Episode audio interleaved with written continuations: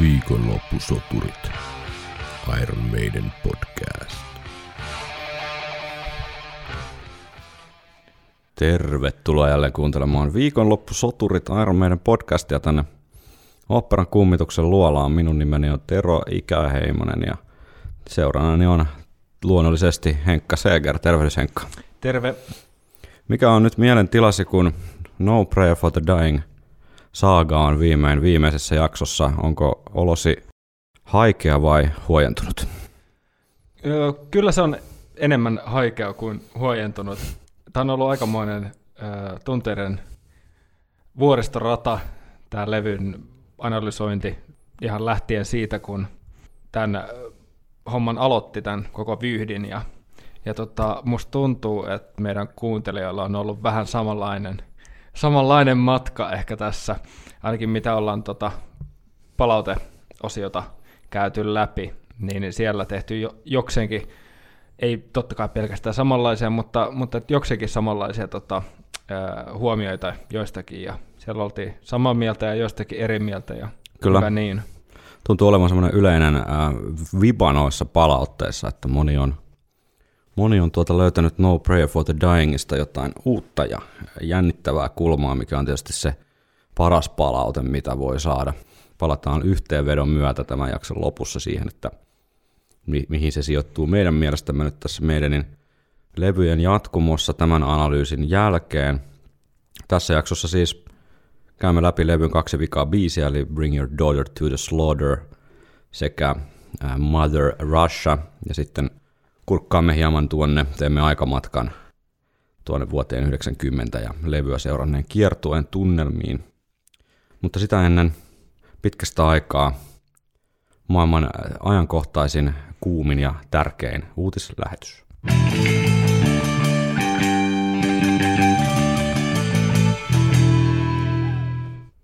Iron Maiden uutiset. Iron Maiden uutiset, koska mikäpä olisi parempi kanava seurata maailman tapahtumia kuin ainoastaan Iron Maiden uutisten kautta ja viikossa, kerran viikossa ilmestyvän podcastin välityksellä.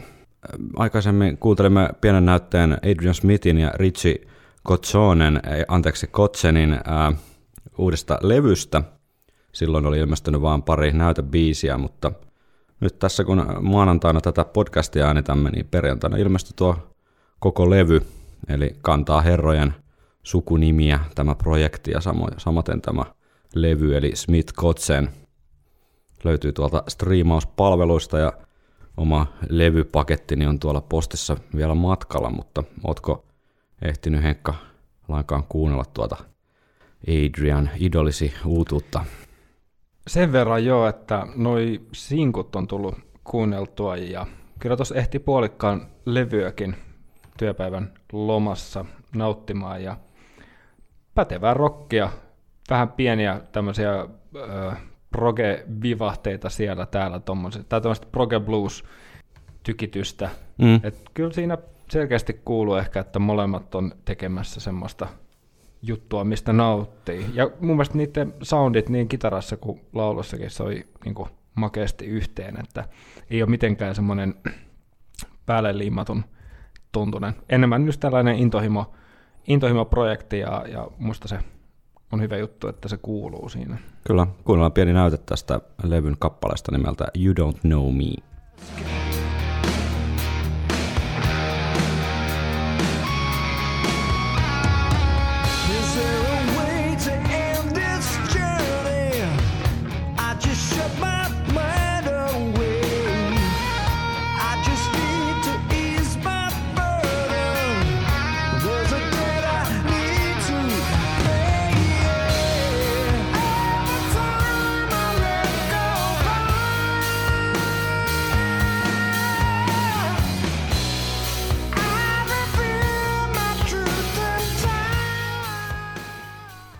Aika tuommoista mehevää rockmusiikkia.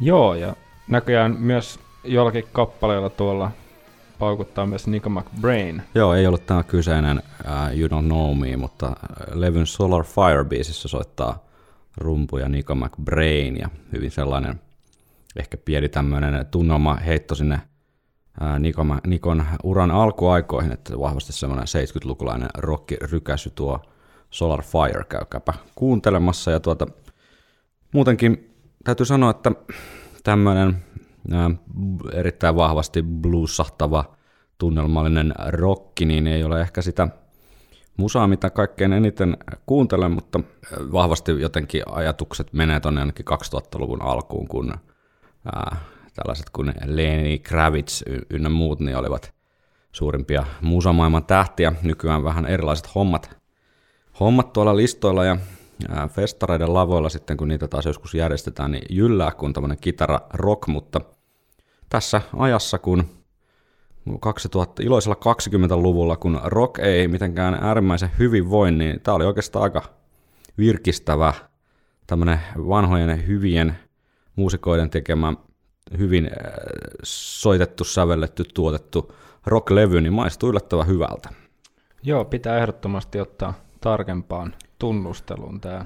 Kyllä, Adrianin laulut varsinkin niin oikein, oikein tuota tiimissä, toki Richin myös, mutta Joo, Richillä on vähän tuommoista Chris Cornell-henkistä jenkkikurlausta. Toimii Kyllä. Kyllä. mainiosti sekin.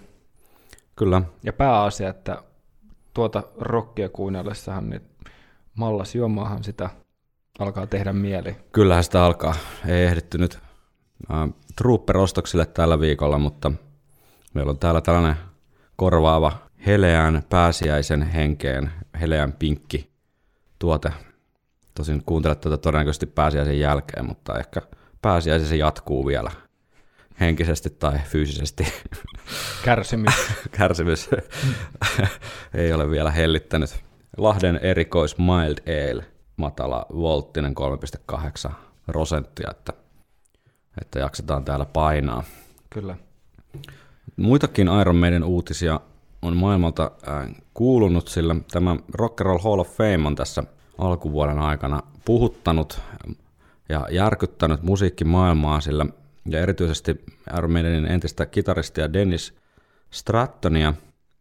Tästä eräs kuulijammekin taisi laittaa, laittaa kommentti aikanaan, kun mainittiin tästä, että Iron Maiden on tähän Rock Roll Hall of Fameen ehdolle päässyt, niin tässä on semmoinen kummallinen kummallinen tota, juttu, että Iron Maiden ikään kuin yhtyeenä on sinne nimitetty, mutta ei suinkaan kaikki, jotka Iron Maidenissä ovat ikinä soittaneet, vaan ikään kuin valittu sitten vain tietyt soittajat tähän, tähän ää, miksi sitten ei se kokoonpano ole väärä sana, mutta, mutta Iron Maidenin ikään kuin siivellä sitten tarkoittaisi siis Bruce Dickinsonia, Steve Harrista, Nico McBrainia, Adrian Smithia, Dave Murrayta, Yannick Gersia sekä ää, Paul Diannoa, Clive Burria että mainittua Dennis Strattonia. Eli siinä on monta herraa, jotka ei ole ikään kuin samaan aikaan bändissä soittaneet, mutta tämmöinen niin kuin 80-luvun alun Iron Maiden ää, muusikot siellä pyörii, ja tähän liittyen niin Dennis Stratton on ollut ilmeisesti äärimmäisen otettu tästä maininnasta, ja Iron Maiden hän ei ole esimerkiksi missään omissa kanavissaan tätä asiaa mainostanut tai mitenkään masinoinut ää, fanejaan äänestämään. Tässä on siis tämmöinen yleisöäänestys myös, että, että ilmeisesti arvovaltainen raati, jonka kokoonpanosta mulla ei minkään sortin käsitystä, niin valitsee osan näistä ja sitten yksi, yksi bändi tai artisti nimetään sitten fanien äänestyksen perusteella. Rock and Roll Hall of Fame, niin Dennis Strattonille tämä on ollut iso, iso kunnianosoitus ja hän on kommentoinut, että ihan sama mitä Iron Maiden sanoo, niin hän on tästä erittäin otettu ja hän on myös loukkaantunut Blaze Baileyn puolesta, että Blaze Baileyä ei ole tässä nimetyssä ää, listassa mukana. No se on kyllä pikkasen erikoista.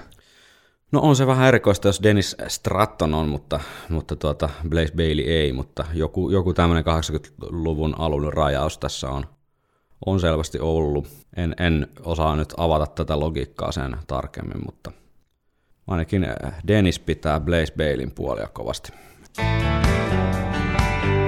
Viikonloppusoturit. Siinä oli Iron Maiden uutisia. Mennäänkö asiakaspalautteiden pariin? Kyllä. Asiakas, asiakaspalautteita on jälleen lämmi, sydäntä lämmittävän runsaasti tullut eri kanavissa, vai mitä olet mieltä? Jep, hämmentävän paljon. Joni laittoi sähköpostissa äärimmäisen nerokkaan huomion tehnyt tästä tota, aikaisemmasta edellisestä jaksostamme, kun puhuttiin The Assassin kappaleesta, niin Joni kirjoittaa, The Assassinin ainoa hyvä puoli on se, että biisin nimeen on saatu ujutettua sana perse, jopa kaksi kertaa. Te, teidän Tailgunner-juttua kuunnellessa heräsikin epäilys, että ainoa syy, miksi The Assassin on levyllä, on se, että Harris on tarkoituksella halunnut laittaa molempien levypuoliskojen alkuun persebiisin. Mitä olet mieltä tästä teoriasta? Se on aivan yhtä pätevä kuin mikä tahansa muukin teoria, mutta kyllähän tässä alkaa pikkuhiljaa omatkin ajatukset mennä ehkä tuohon suuntaan, että jos tässä onkin tämmöinen niin kuin hyvin pitkälle viety huumorivitsi, Kyllä, ehkä.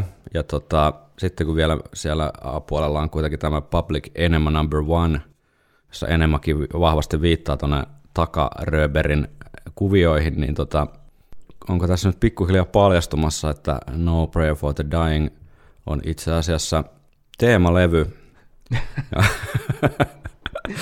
kun myös äh, tämän jakson aikana tuomme yhden esimerkin lisää tästä äh, Berberi-osaston sanomasta tällä levyllä. Niin jos Seventh Sun ei mielestäni ole oikea teemalevy, voimme tästä keskustella myöhemmin, mutta alan olla sitä mieltä, että itse asiassa No Prayer for the Dying on teemalevy, jonka teemana on takapuoli. tästä olisi erittäin hauska kuulla bändin omia, omia mietteitä tästä Kyllä. teoriasta. Kiitoksia Jonille tästä havainnosta. Tämä oli, tämä oli erittäin vahvaa tota, polttoainetta tälle, tälle tota, podcastille ja ollaan nyt uusi, uusi tuota, teoria syntynyt No Pray for the Dyingista. Kuulit sen ensi kertaa täältä. Lari kirjoitti myös oikein tunteikkaan ja tunteita herättävän äh, sähköpostin, jota referoin. Kyllä on kuunneltu joka jakso ajallaan tuoreeltaan, kuulokkeilla maailman melskeissä. Trooper-korkit ovat kilisseet korvissa, kun olen ollut ostamassa ekaluokkalaiselleni synttäreille syötävää, odottamassa metroa kurvissa, kun poskihammas on juuri poistettu ja puudutus vielä vaikuttaa. Onneksi on korona-aika.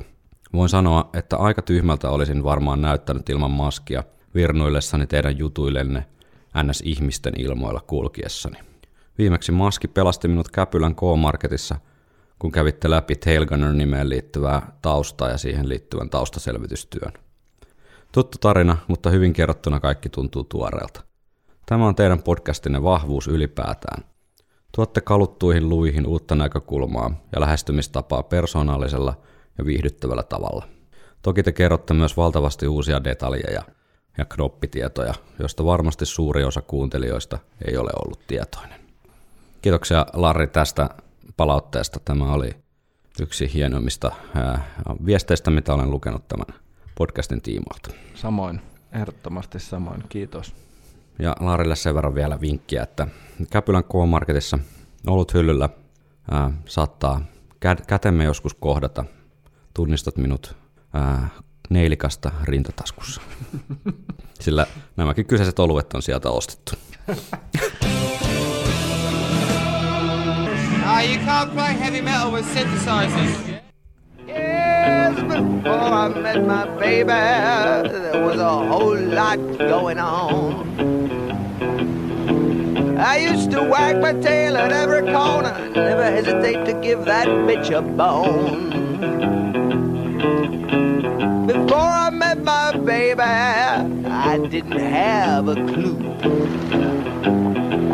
No, before I met my baby, didn't know what I should do. Siinä kuulimme katusoittaja Bruce Dickinsonia. Mihin tämä kaikki liittyy ja mitä tämä kaikki tarkoittaa? Siihen palaamme vi- seuraavan äh, puolen tunnin sisään. Vihdoin No Pray for the Dying-levyn kaksi viimeistä kappaletta käsittelyssä. Ensimmäisenä niistä Bring Your Daughter to the Slaughter. Ensi ajatuksesi Henkka. No ensinnäkin, toihan on ihan loistava riimi, osasto on briljantti Kyllä. ja Dickinsonin biisi kokonaisuudessaan. kokonaisuudessaan, joo, kyllä. Ja tota, tämähän oli soundtrackille Joo, Elm Street numero, onko se viisi? kyllä, viisi. The Dream Child. Dream Child. Elokuvassahan tätä ei kuullakaan. Ja, Ei. ja itselläni hyvin vahvoja ö, totta kai tämmöisen kauhurokin tiimellyksessä muutenkin Alice Cooper, Vibat, Vibat valtoimenaan. Joo, tämän biisin yhteydessä on ACDC usein mainittu, mutta Joo, ymmärrän ton ACDC-jutun kanssa. Tässä on paljon noita, noita avoimilta kieliltä soittuja sointuja ja erittäin rockimeininki ja, ja todella, todella catchy hokema, mm, joka on toi tämän kappaleen nimi. kyllä. Ja kyllä tämä kuuluu, mä kattelin vähän, että on sullakin ollut vissiin ensimmäisiä kappaleita, mitä on niin kuin muistaa. Joo, tämä on niin kuin henkilökohtaisesti e- erittäin iso Iron Maiden biisi, iso, iso, isompi kuin moni moni muu. Et kun koittaa miettiä sitä, tässä on hank- hankala, kun on vaikea tuoda sellaista ää, henkilökohtaista Iron Maiden historiaa tähän podcastiin, kun mä en ihan suoraan sanottuna tarkkaan muista, miten se dikkailu on aikanaan lähtenyt liikkeelle, mutta sen mä muistan, että että Bring Your Daughter to the Slaughter on ollut yksi ekoi biisejä, mitä on fiilistellyt. Ja nimenomaan tämä tota, live-versio, Helsingissä äänitetty live-versio, niin siinä on jotain sellaista maagista niin rock-tunnelmaa, joka kyllä ala-asteen jossain siinä. Varmaan puoli välistä puhutaan, e- niin tota, tenhos kyllä lujaa ja ää, mä luulen, että tältä samalta paketilta Fear of the Darkin kanssa, niin tämä legendaarinen Fear of the Darkin Helsinki, Helsinki 92 live, niin tota, ne on varmaan ollut sellaisia ekoja, ekoja tota, Iron Maiden biisejä, mistä on jotain muistikuvia ja semmoista, että tämä on kovaa meininkiä. Ja tämä vähän tämä biisi unohtunut sitten, kun myö, myö laajentunut tämä meidän dikkailu ja sillä ö, laajentunut semmoiseen Muihinkin levyihin. muihinkin levyihin ja ylipäätään sellaiseen vähän niin kuin syvällisempään nörtteilyyn, niin tota, unohtunut tämä biisi pikkusen, ja nyt kun sitä taas kuunteli pitkästä aikaa, oli silleen, että ei hemmetti, tämä on ihan sairaan kova biisi. Ja mulle tuli todella isona yllärinä, että, että tämä on vähän sellainen mielipiteet jakava biisi, että, että toki tämä on pikkasen epätyypillinen Iron Maiden styge ehkä, mikä va- varmaan siinä syynä. Aika yksinkertainen tavalla hokemaan ympärillä pyörivä keskitemponen, simppeli biisi. Mutta kun itselle tämä on niitä ensimmäisiä muistikuvia koko bändistä, niin se on tuntunut aina tosi luonnolliselta osalta sitä, että tältä Iron Maiden ikään kuin kuulostaakin, eikä siltä joltain Somewhere in Time, Seventh Sun meiningiltä tai, tai sitä vanhemmaltakaan. Joo, itselläkin on tosi varhaisia muistikuvia tästä kappaleesta, ja en pysty kyllä vuotta sanomaan tai minkä ikäinen olisin ollut, mutta mä luulen, että se liittyy ehkä tämän biisin yksinkertaisuuteen, että tämä on Mm. tavallaan ollut tarpeeksi simppeli ehkä jäämään soimaan tonne päähän, Mm. mm. niin kuin niiden Frevelin palikoiden jälkeen Jep, tyyliin. Jep. Et, et aivot on osannut sen verran, vaikka ei kaikkia koukkoja tai tarinaakaan, tiedätkö, sen kummemmin osannut kääntää vielä. Ties vaan, että on tiedätkö, rankkoja juttuja ja mm. niin kuin kovaa kamaa ja tälleen. Ja niin kuin, mielenpainuva ja rallat, mukana niin kuin rallateltava kertsi. Ja Jep. tämmöiset asiat on ehkä jäänyt, jäänyt niin kuin sit, sit päälle. Ja onhan tämä tosi, tosi muka, mukaansa tempava biisi. Kyllä. Äh, jos hyppäät tässä vaiheessa podcastimme kelkkaan, en jaksa uskoa, että sellaisia henkilöitä montaa on, mutta jos näin on, niin etkä tuota, kuunnellut noita äh, No Prayer for the Dying kokonaisuuden ensimmäisiä jaksoja, jossa tätä levyä, levyn syntyä pohjustettiin, niin tehdään lyhyt kertaus, eli Bring Your Daughter to the Slaughter-kappalehan on siis alun perin Bruce Dickinsonin ja Jani Kersin näistä sessioista, jos- jo- josta oli tarkoitus syntyä, tai syntyikin Brucein ensimmäinen soololevy Tattooed Millionaire, niin tämä tavallaan edelsi sitä, sitä eli Bruceilta tilattiin alun perin vain yksi biisi, ja hän pyysi siihen soittamaan Janik Gersiä kitaraa, ja sitten sen verran hyvä styge oli, että, että tuota, tämä julkaisuyhtiö, taustayhtiö siellä halusi sitten lisää, ja tämä Janik Kers Bruce Dickinson projekti laajeni sitten kokonaiseksi levyksi.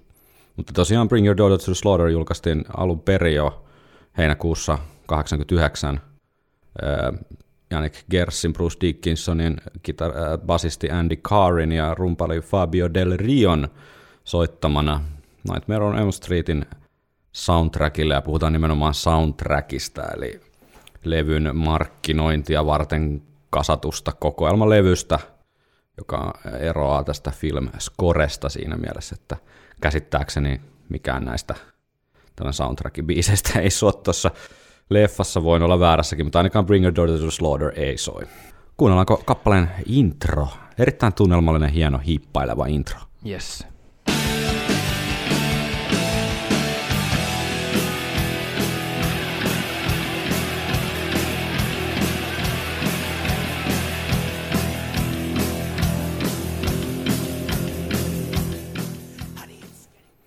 Siinä kun pari jaksoa sitten lupailemme lisää esimerkkejä siitä, että täällä No Pray for the Dying-levyllä kuuluu, kuuluu tuota Seventh Son of Seventh Son-levyn kaikuja, niin siinä introssa jälleen pieni, pieni tai ihan pienikään Can I Play with Madness viba. Niin totta, toi synkopi. Jep, ja nyt puhutaan siis tästä Iron Maidenin levyversiosta, kuunnellaan lopuksi sitten sellainen vertailu, jossa vertaillaan tätä alkuperäistä Dickinsonin soolo bändiversiota ja sitten tätä Iron Maidenin versiota, mutta nämä kaikki samplet toistaiseksi ovat tästä No Prayerin levyversiosta. Tiedoksi vain, kun tuossa ehkä hieman hämmentävästi puhuttiin alkuun hieman muista asioista. Tossa introssa mun mielestä ehkä ekaa kertaa mahdollisesti koko levyn aikana tulee itselle sellainen fiilis, että, että joo, että nyt ollaan niinku palattu sinne, tiedätkö, niinku takakujille, Mm. sinne eka, ekojen levyjen fiiliksiin, toi suora komppi vaan, Mm. ty, ty, ty, ty. meininki, oh, löin pöytään. No niin. Mutta tota, niin sitä kaikkea innostuksissaan tekee, mutta et tosiaan tuosta tuli ihan välitön assosiaatio sinne, sinne tota sivukujille ja semmoinen suora rockibiitti. Mm. Siinä säkeistö hieman jo ää,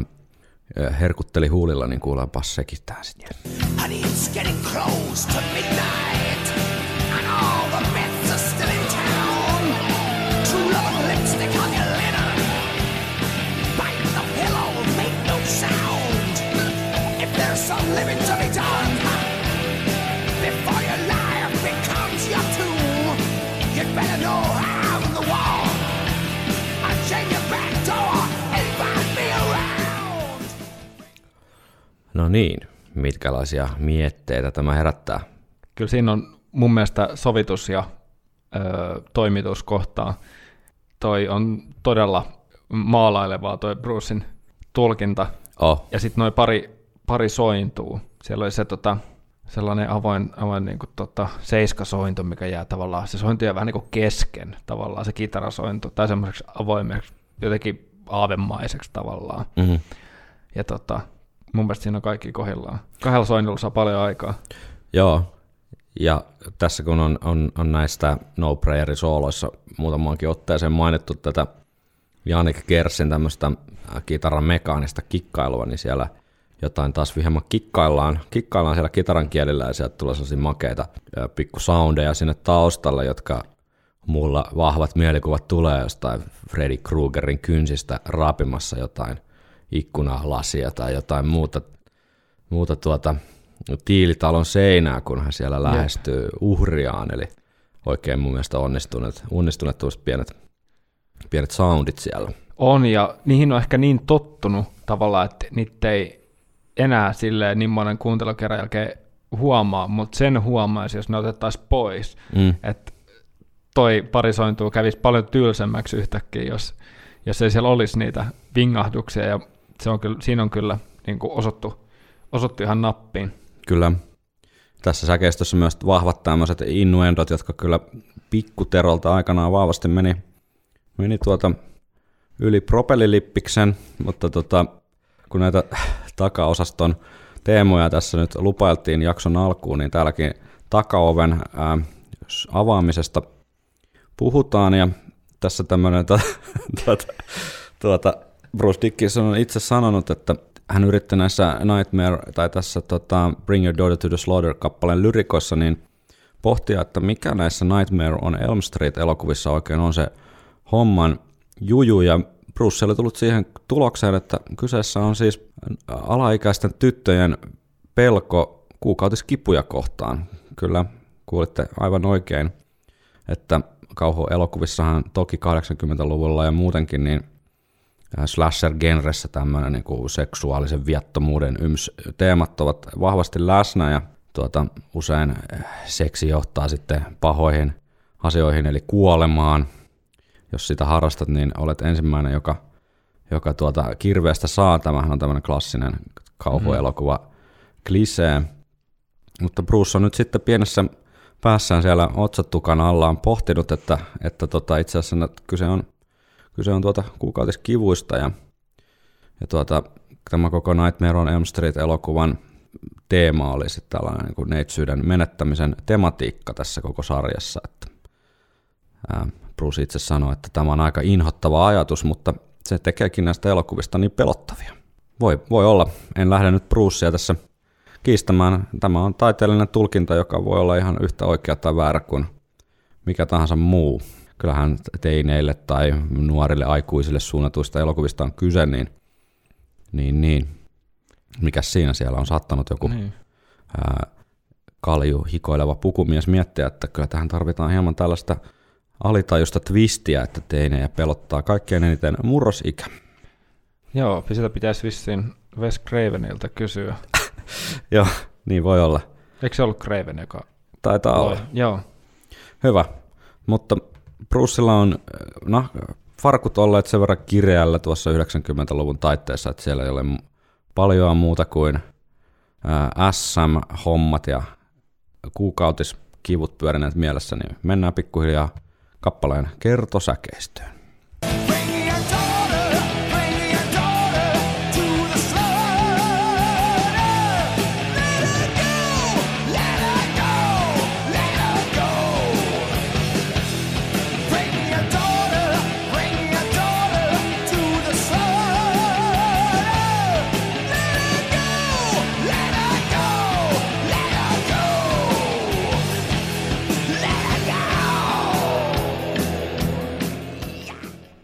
Tässä kertosäkeessä toi r- kitarariffit on, on tosi tommoset blues, blues-rokahtavat ACDC-henkiset kyllä, että Jep. täältä varmaan se ACDC-vertailu juontaa juurensa.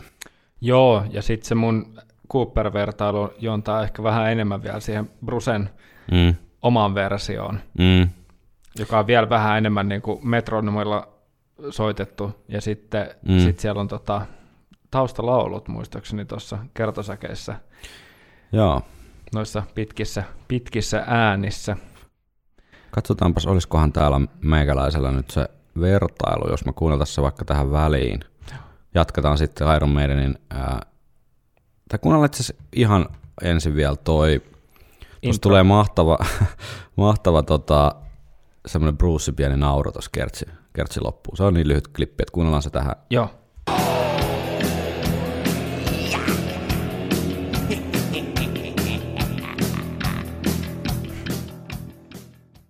Hieman tuommoinen ahdistava tuota, setämies siellä kurkkimassa tyttö, tyttöjen makuhuoneeseen. Vi- viilis sieltä tuli. Jep. Mutta tässä, tässä tota, nyt sitten pientä vertailua siis äh, al, äh, NS alkuperäisen Janik Gers Bruce Dickinson projektin äh, tota, pysytte vähän fiiliksissä, että mistä täällä oikein jauhetaan.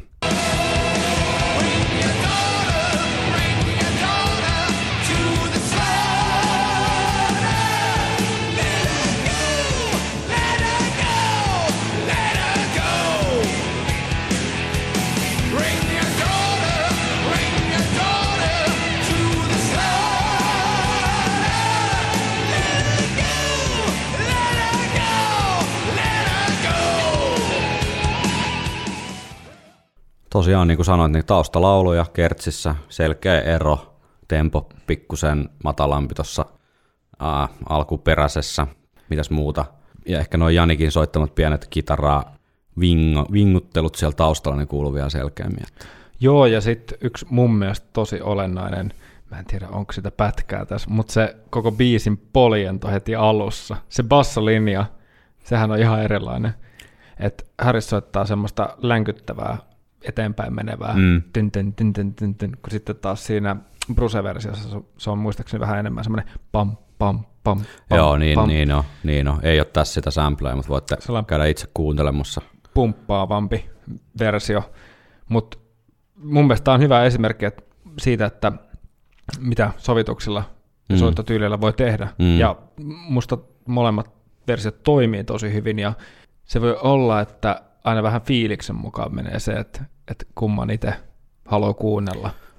Niin. Et se on mun mielestä ehkä vähän se, niin kuin, jos haluaa sitä kasari glammy-versioa, mm. Mm. sitten se on se Bruce alkuperäinen, missä mm. on vähän sitä maltillisempi tempo ja sitten ehkä tota, tota, vähän niitä siloteltuja taustalauluja siellä. Sitten jos haluaa vähän enemmän semmoista rough and ready ja raunchy soundia, niin sitten se on toi meidänin versio.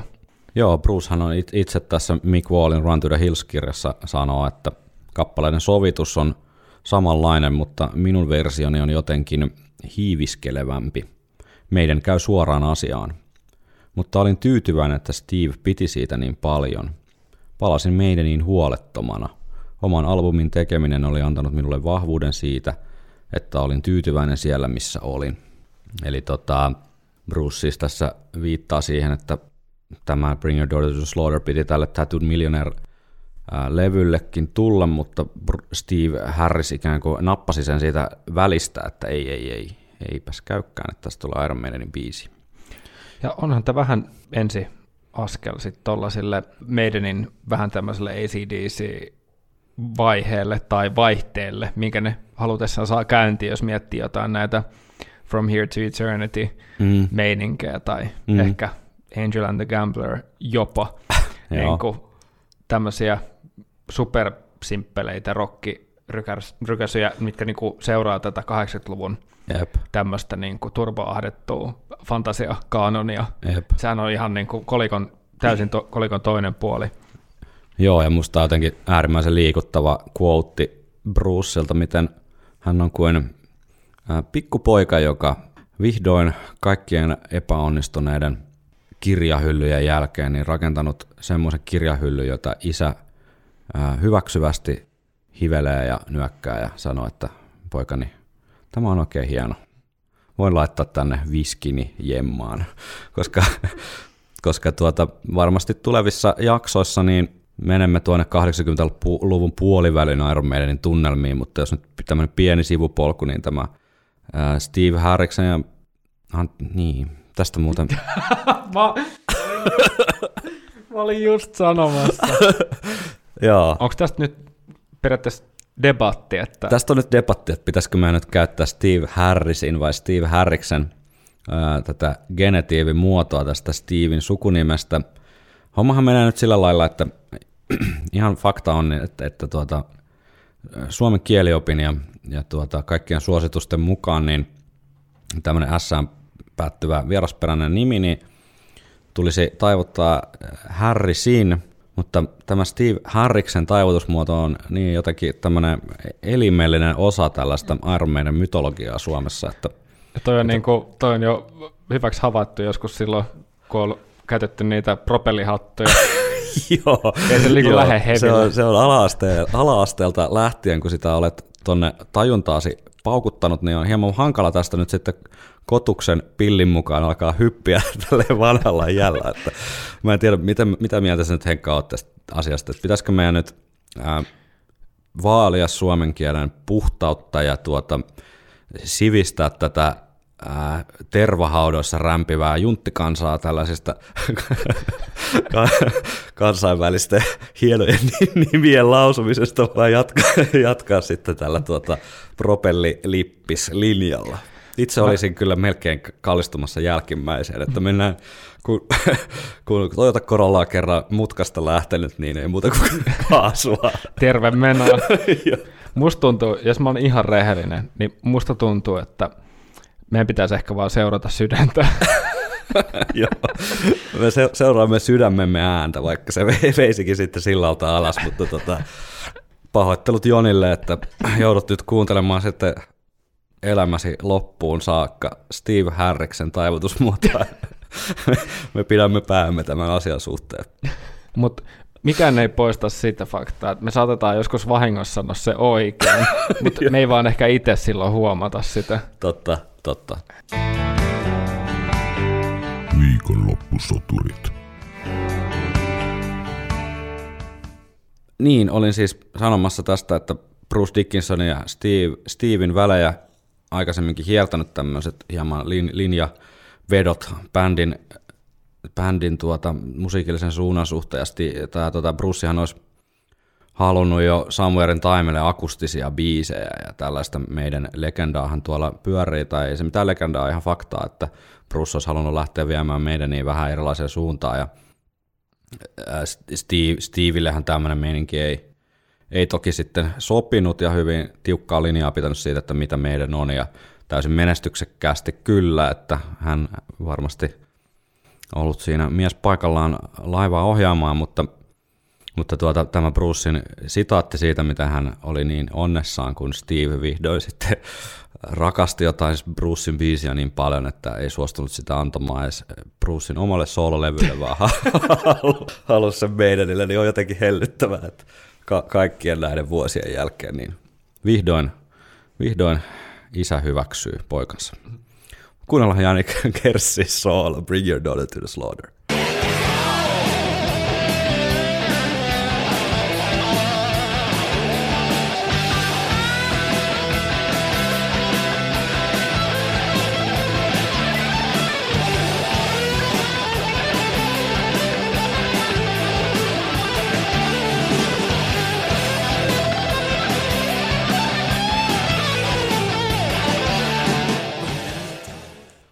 Aivan sairaan hyvä soolo. On joo, ja tuossa se Janikin nahkanen soundi kyllä niin kuin kuuluu, se semmoinen kuiva. Joo. Olisiko tämä yksi parhaimpia Janik Gers sooloja ylipäätään, mutta ainakin tuonne jonnekin Ghost of the Navigatorin saakka. Kyllä toi on ainakin yksi tunnistettavimpia. No okei, ne kaikki on tunnistettavia, mutta siis tämmöisiä mielenpainuvia. Niin, semmosia, Et- mitkä tulee jotenkin mieleen. Niin. niin Ja, kyllä. ja että mikä tulee mieleen sitä biisiä ajatellessa ja, Joo. ja, ja mikä niin kuin on osa selkeästi sitä biisiä, että kun tossakin tämän levyn tiimoilta niin aika monta biisiä on sisältänyt soolon, joka ei välttämättä ole ehkä se mielenpainuvin tai välttämättä semmoinen, että joo, että tämä, osa, tai tämä biisi ja tämä soolo on niin match made in heaven, että nämä niin kuuluu yhteen tai osa sävellystä, vaan mm. ne on ollut hyviä sooloja, kyllä, Mm. mutta tässä on ehkä semmoinen selkeä, että, että tämä kuuluu ihan selkeästi tähän, tähän biisiin. Joo, ja semmoinen jotenkin niin kuin hyvä heavy hard rock soolo, eli aika lyhyt, ei mikään, todellakaan mikään kikkaileva, vaan sellainen suhteellisen suoraviivainen, seurailee sitä biisin teemaa tai fiilistä tosi hienosti ja vie tavallaan eteenpäin sitä jotenkin kappaleen tunnelmaa, että siinä mielessä Joo, kyllä, se on aina niin kuin kontekstista, kontekstista paljon kiinni. Mm. Tossa, se, tossa se toimii kyllä tosi hyvin. Et se on joku semmoinen, ehkä joku se, toi on se terän sivallus ehkä sitten tavallaan tässä tarinassa. ehkä tai mulle tulee vähän semmoinen pako, pakomatka, Se semmoinen, oli toinen, joo, se oli toinen, että siinä, siinä soolossa on pientä sellaista toiveikkuuden tuntua. Mm, siinä on se- se, se duuri soinut tavallaan Jep. siinä. Joo, se oli se toinen, mitä mä mietin. että uhri, uhri juoksee epätoivoissaan karkuun tai ehkä jopa pääsee karkuun, en tiedä, Joo. mutta ainakin semmoinen yritys on.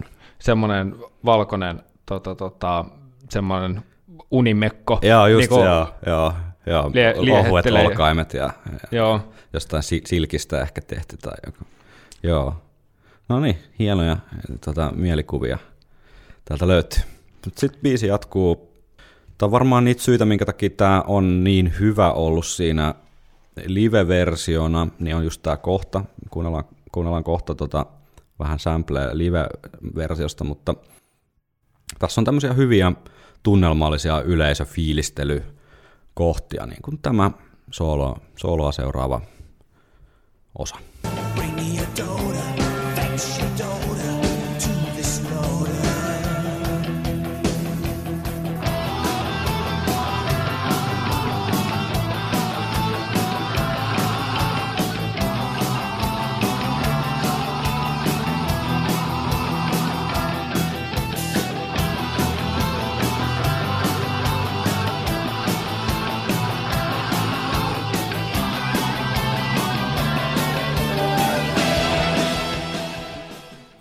Joo, tosi toimiva nostatus. Ja toi suvanto, musta toi kongi Mm. tai kello, mikä siellä soi, niin luo välittömästi mielikuvia, semmoista dramaattista, dramaattista mielikuvaa, että jos se toivo on ehkä just hetkellisesti niin kuin kohdattu, niin sitten tuossa vaiheessa tuntuu, että ollaan ehkä jo siinä alttarilla niin kuin valmiina uhrattavaksi tavallaan. Totta, joo, siinä tunnelma laskee taas todella ahdistavaksi ja klaustrofobiseksi suorastaan, että jos tämä meidän äh, unimekko on pukeutunut tarinan päähenkilö nyt sitten pääsi jonnekin kadulle karkuun, niin taisi tie tai kuja päättyä tässä kohtaa sitten umpikujaan ja pysty suoraan tiiliseinään. Ja taustalla viemäreistä, niin kuin aina viemäreistä Amerikassa ilmeisesti nousee usvaa, niin näkyy pelkästään ää, Freddy Kruegerin kauniit kasvot.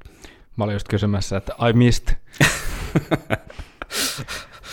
Täällä on nyt yllättävän tuota, mm. kovatasasta puujalkavitsiä jo reilu, reilussa puolessa tunnissa päästy, vaikka oli tällainen tota, matalavolttinen olut. Että, Mutta tosiaan pakko sanoa vielä hei noista lauluista, että joo, et hieno tuommoinen tunnelman nostattaja, tuollainen, öö, mitä sä olit laittanut tänne notteihin, että taustalaulut, ja mä yritin jotenkin saada finessiä, että mummomaiset, niin. mummomaiset laulut. Siinä on ehkä vähän sellainen niin kuin karjalainen tuota itkuvirsi fiilis. Niin, siinä on joku tämmöinen pieni kuoro, kuorofiilis ja vähän sellainen ö, härski, härskin harras, ö, dramaattinen kohta toimii ihan todella hyvin ja toihan on ihan tota, yleisön huudatuskamaa. Oo, nimenomaan, joo. Tota, jos nyt joltain meni ohi noin, mistä aikaisemmin puhuttiin näistä Jänikin pikku kitaravinkaisuista, jotka luo tätä mielikuvan maisemaa, niin kun on tässä vielä biisin vika kertsi ja ää, outro.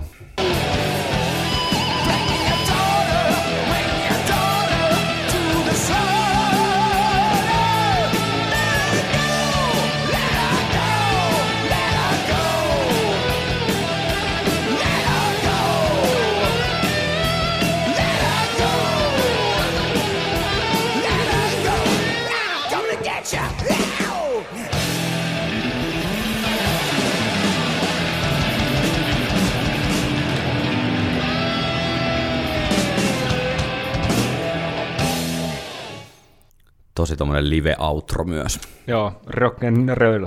Jep. Joo.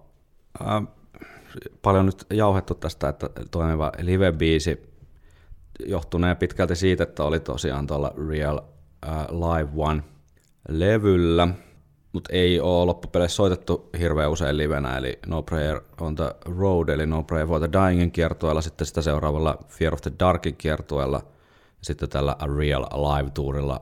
Siitä sitten 10 vuoden breakki ja edellisen kerran Bring Your Daughter to the Slaughter kuultiin 2003 Give Me Ed Till I'm Dead muistelukiertueella, eli parikymmentä vuotta sitten. Siellä tuli oltua, mutta en kyllä olisi mui- millään muistanut. Sama homma, sama homma, enkä, eikä kyllä tosiaan ole jäänyt toimieleen sieltä. Pitääpä katsoa huvikseen tuossa, kun kerkeä, että mitä muita biisejä siellä on soitettu. Jos olet jo kyllästynyt ku- ku- kuuntelemaan Bring Your Daughter to the Slaughter-kappaleen sampleja, niin minulla on sinulle huonoja uutisia, sillä vielä yksi näyte kyseisestä kappaleesta ja tästä aikaisemmin mainitusta Helsingissä Fear of the Darkin kiertueella 27.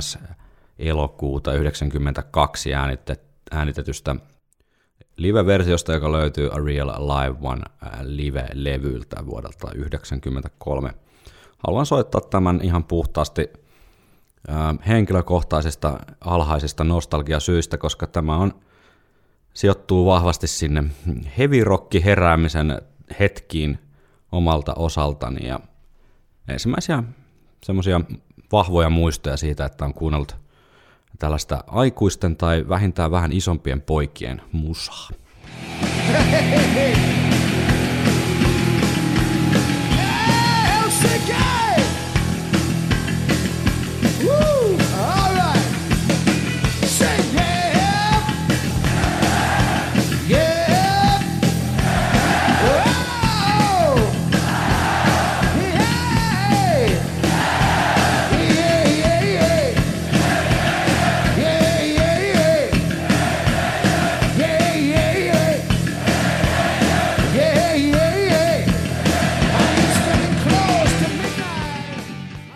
Kyllä siinä on ihmettelemistä ollut. Siinä on tempoa. Siinä on tempo ja Uhuh. mulle tulee vähän mieleen Running Free jotenkin tuosta Niin, totta. live-sovituksesta, että annetaan kompin, kompin laukata ja vähän siihen bassoja näppäillään päälle ja huudatellaan yleisöä. Niin. Jep, ja tuossa on ihan tilaa, tilaa sille. Tuossa lähti makeasti, makeasti just tuossa, Bruce lähti laulamaan tavallaan samaan aikaan, kun yleisö vielä laulo sitä tausta tai sitä tota vastaustaan. Mm. Hyvä, hyvä tommonen eteenpäin menevä meininki. Hyvä live-biisi. Kyllä. Bring Your Daughter to the Slaughterhan oli myös levyn toinen sinkku, lohkaisu, joka sitten äh, reilusti levyn ilmestymisen jälkeen, eli 24. joulukuuta 1990 julkaistiin sinkkuna. B-puolella oli free yhtyeen I'm a Mover-kappaleen äh, laina-versio. Oi, oi, oi, ja nyt on pakko heittää vähän kitaraknoppia. Okei, sulla on jotain, jotain tuota synkistä kitaranörttiyden syövereistä kumpuavaa sisältöä. Kyllä vaan. Eli Freehän on vaikuttanut varmaan suurimpaan osaan saarivaltion heavy bändeistä enemmän tai vähemmän, ihan niin kuin Deep Purple ja Sabbath myöskin. Kyllä. Niin, niin tota, liian aikaisin myöhäst, myö, myöhästynyt, eli menestynyt Paul Kosov, kitaristi. Eli menehtynyt vai? Menehtynyt. Joo, Mitä sanoit mä menestynyt. Niin mä sanoin ehkä, se oli, ehkä se oli siinä osa syynä liian aikainen menestyminen. Sehän monesti on saattanut rokkareilla johtaa sitten huonoon. Joo. Joo. Ymmärtääkseni oli veritulppa. No sehän voisi olla jalassa. tapaa. Niinpä. Mutta tosiaan niin Dave Murray osti, osti tota Kosofin Stratocasterin joskus 70-luvun lopulla ja. Okay. tämä on se hänen legendaarinen mustavalkoinen Aa. Stratocasteri, jossa on tämä vaalean vaahtera otelauta, jota hän soitti pääinstrumenttinaan pitkällä, pitkällä niin kuin alku, uran alkuvaihetta ja mä en ihan sitä knoppia tiedä, että mistä hän tämän kitaran sitten oli saanut käsinsä, mutta, mutta varmaan aikamoinen fiilis, kun saa niin kuin idolinsa, idolinsa kepin Totta. soitettavaksi ja saatiin omistettavaksi ja kyllä tämä oli pitkään pitkään käytössä. Olisiko ollut niin jopa, että 80-luvun loppupuolelle asti peräti oli niin kuin aktiivikäytössä. Joo, kyllähän se on ikoninen, ikoninen kitara tai Ja- ikoninen näky Dave Murray soittamassa tätä mustaa Stratocasteria. Joo, ja vuoden 57 malli oli kyseessä, eli Stratocaster muistaakseni lanserattu, olisiko ollut 54, Eli aika varhaisia malleja. eli ihan, ihan varhaisia. Okei. Olisiko ollut peräti ollut 57, nyt en mene ihan takuuseen, mutta kuitenkin Telecasterin jälkeen toinen massatuotettu kitara Fenderiltä, niin sillä alkaa olla arvoa, vaikkei Dave Murrayn olisikaan, mutta kyllä näkee, Totta. noita näkee, että monta kymmentä tonnia saattaa tollanen ihan euroissakin jo maksaa. Onkohan Dave sitten miettinyt, että nyt tämä alkaa käydä liian niin reliikiksi, että ei uskalla enää ottaa tuonne kiertoille messiin, että ottanut jonkun toisen kitaran sitten. Niin, Ei, niin. ei hukkaa sitä kännissä. niin aivan, ja tällä kiertoillahan Davilla oli käytössään muistaakseni Jacksonin tämmöisiä tota, custom stratokastereita sitten, jotka oli, jotka oli sitten, tota, näyttää jotenkin tosi oudolta tota, tota, Davin, Davin handussa, vaikka eroa ei hirveästi olekaan kuin vaan siinä lavassa ja tällä. No mutta nyt tämä menee ihan pitkälle tänne kitara. Eikä mene tämä, kun Nörtteilyyn. meiltä on tätä kalustoasiaa jotkut tiedustelleet, kun itse kun en asiasta mitään ymmärrä, niin hyvä, että saatiin nyt tätä ää, hardware-puolta tähän lähetykseen mukaan. Joo, ja sitten myöhemmin palasi takaisin Fenderiin ja siitä asti, siitä asti vielä ollut siinä. Joo, Tästäkin voisi tehdä erikoisjakson. niin voisi aivan hyvin. Voisi aivan hyvin. Tarvitaan joku vieras siihen, että voitte keskustella keskenänne, ja minä voin olla sitten kolmantena pyöränä painamassa Juoda kaljaa. painamassa tuota, tuota record- ja stop-nappia. Mutta tämä I'm a Mover-kappale, Freen, Freen biisi, niin se- se on pieni, hauska Iron Maiden trivia, tai sen, sen vuoksi tästä toki tämä coveri tehtykin, että tämä on yksi ensimmäisiä biisejä, joita Steve aikanaan soitti ihan ensimmäisessä yhtyessään, joka silloin toimi hetken aikaa Influence-nimellä. Steve Harriksen elämän tarinaan palaamme lähiviikkoina, kun aloitamme Steve Harris spesiaalijaksojen kokonaisuuden, joten en mennä sinne nyt sen paljon syvemmälle. Musta tämä on vaan hauska tämä I'm a Mover valinta, koska Free toki siihen aikaan Briteissä varsinkin oli iso rocki-nimi ja iso hitti tämä All Right Now kappale, joka kyllä jos käytte sen YouTubesta kuuntelemassa ja nyt sitä tässä soitan, niin tunnistatte varmasti biisin äh, rockiradioilla soineena, niin kaikki tai monet aikalaisbändit, jotka pubeissa Lontoota kier- kiersivät silloin 70-luvun lopussa, niin soittivat kaikki tätä All Right Nowta, mutta Steve oli jo silloin sen verran vastainen kiiski, että hän vali- valitsi sitten Freen katalogista tämän I'm a Mover-kappaleen, ja se päättyi sitten myöhemmin Iron Maideninkin levyttämäksi. Siinä kun kansikuva on, on tässä No Prayer for the Dying kontekstissa, eli levyn kansi ja Holy Smoke sinkun kansi mukaan luettuna, niin ihan, ihan hyvä tämmöinen hauska, vähän humoristisempi Derek Ricksin tuotos, jossa on hieman kuin Somewhere in Timein kannessa, niin monenlaista pientä bongeltavaa ja kneppailtavaa ja knippailtavaa. Joo, ja kivasti värejä myös. On hyvin värikäs, että tässä tämmönen, tämä kirvesmurhaaja Edi, joka Holy Smoke sinkun kannessa heittelee televisiota Rovioon ja No Prayerin kannessa nousee sieltä haudastaan, niin on sitten Who Killed Roger Rabbit-elokuvan Jessica Rabbitin saanut tuota kainaloonsa. Toki tämä on hieman tämmöinen, että ei ole kasvot mukavasti tunnistettavissa, mutta sivuprofiili on varsinkin tuolta kainalon tienoilta niin hyvinkin tunnistettava. Joo, ja täällä on muitakin hauskoja, hauskoja viittauksia pop-kulttuuriin. Toi kuu, jos, jonka, jonka yllä leijuu toi, tai lentää lepakko.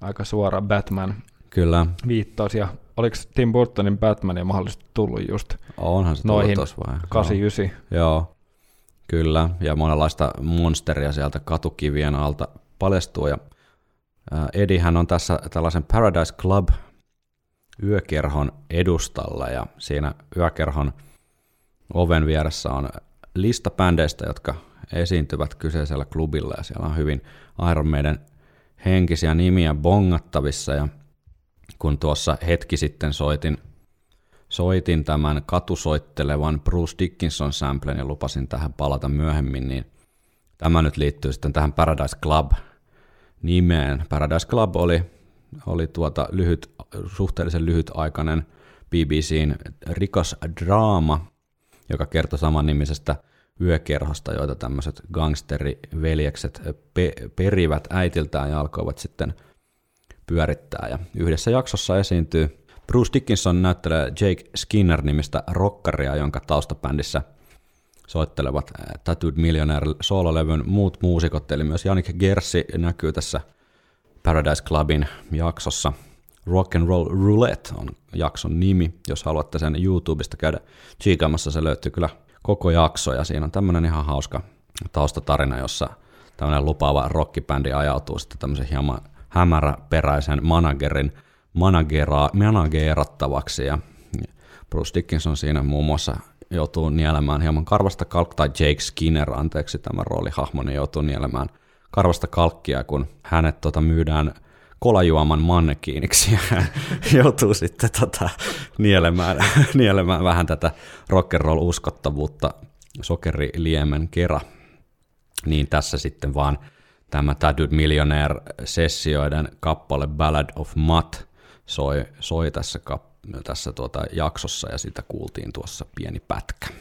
Katukoira Blues. Satuin muuten tässä googlailemaan Discogsista, löysin Bruce Dickinsonin ää, tämmöisen CD-promosinkun Bring Your Daughter to Slaughter, ja tässä mun pitää näyttää, että tässä poseeraa toinen tuttu hahmo, Aivan, Freddy Krueger. Freddy Krueger itse, ja tota, täällä on hemaisevan näköinen Bruce Dickinsonin Oi, komea, potretti takakannessa. komea kireä mokkanahkatakki ja ryijy paljaana. Jep, Toi sinkku olisi erittäin hieno. ei ole aikaisemmin tullut vastaan. Varmasti hinnoissaan.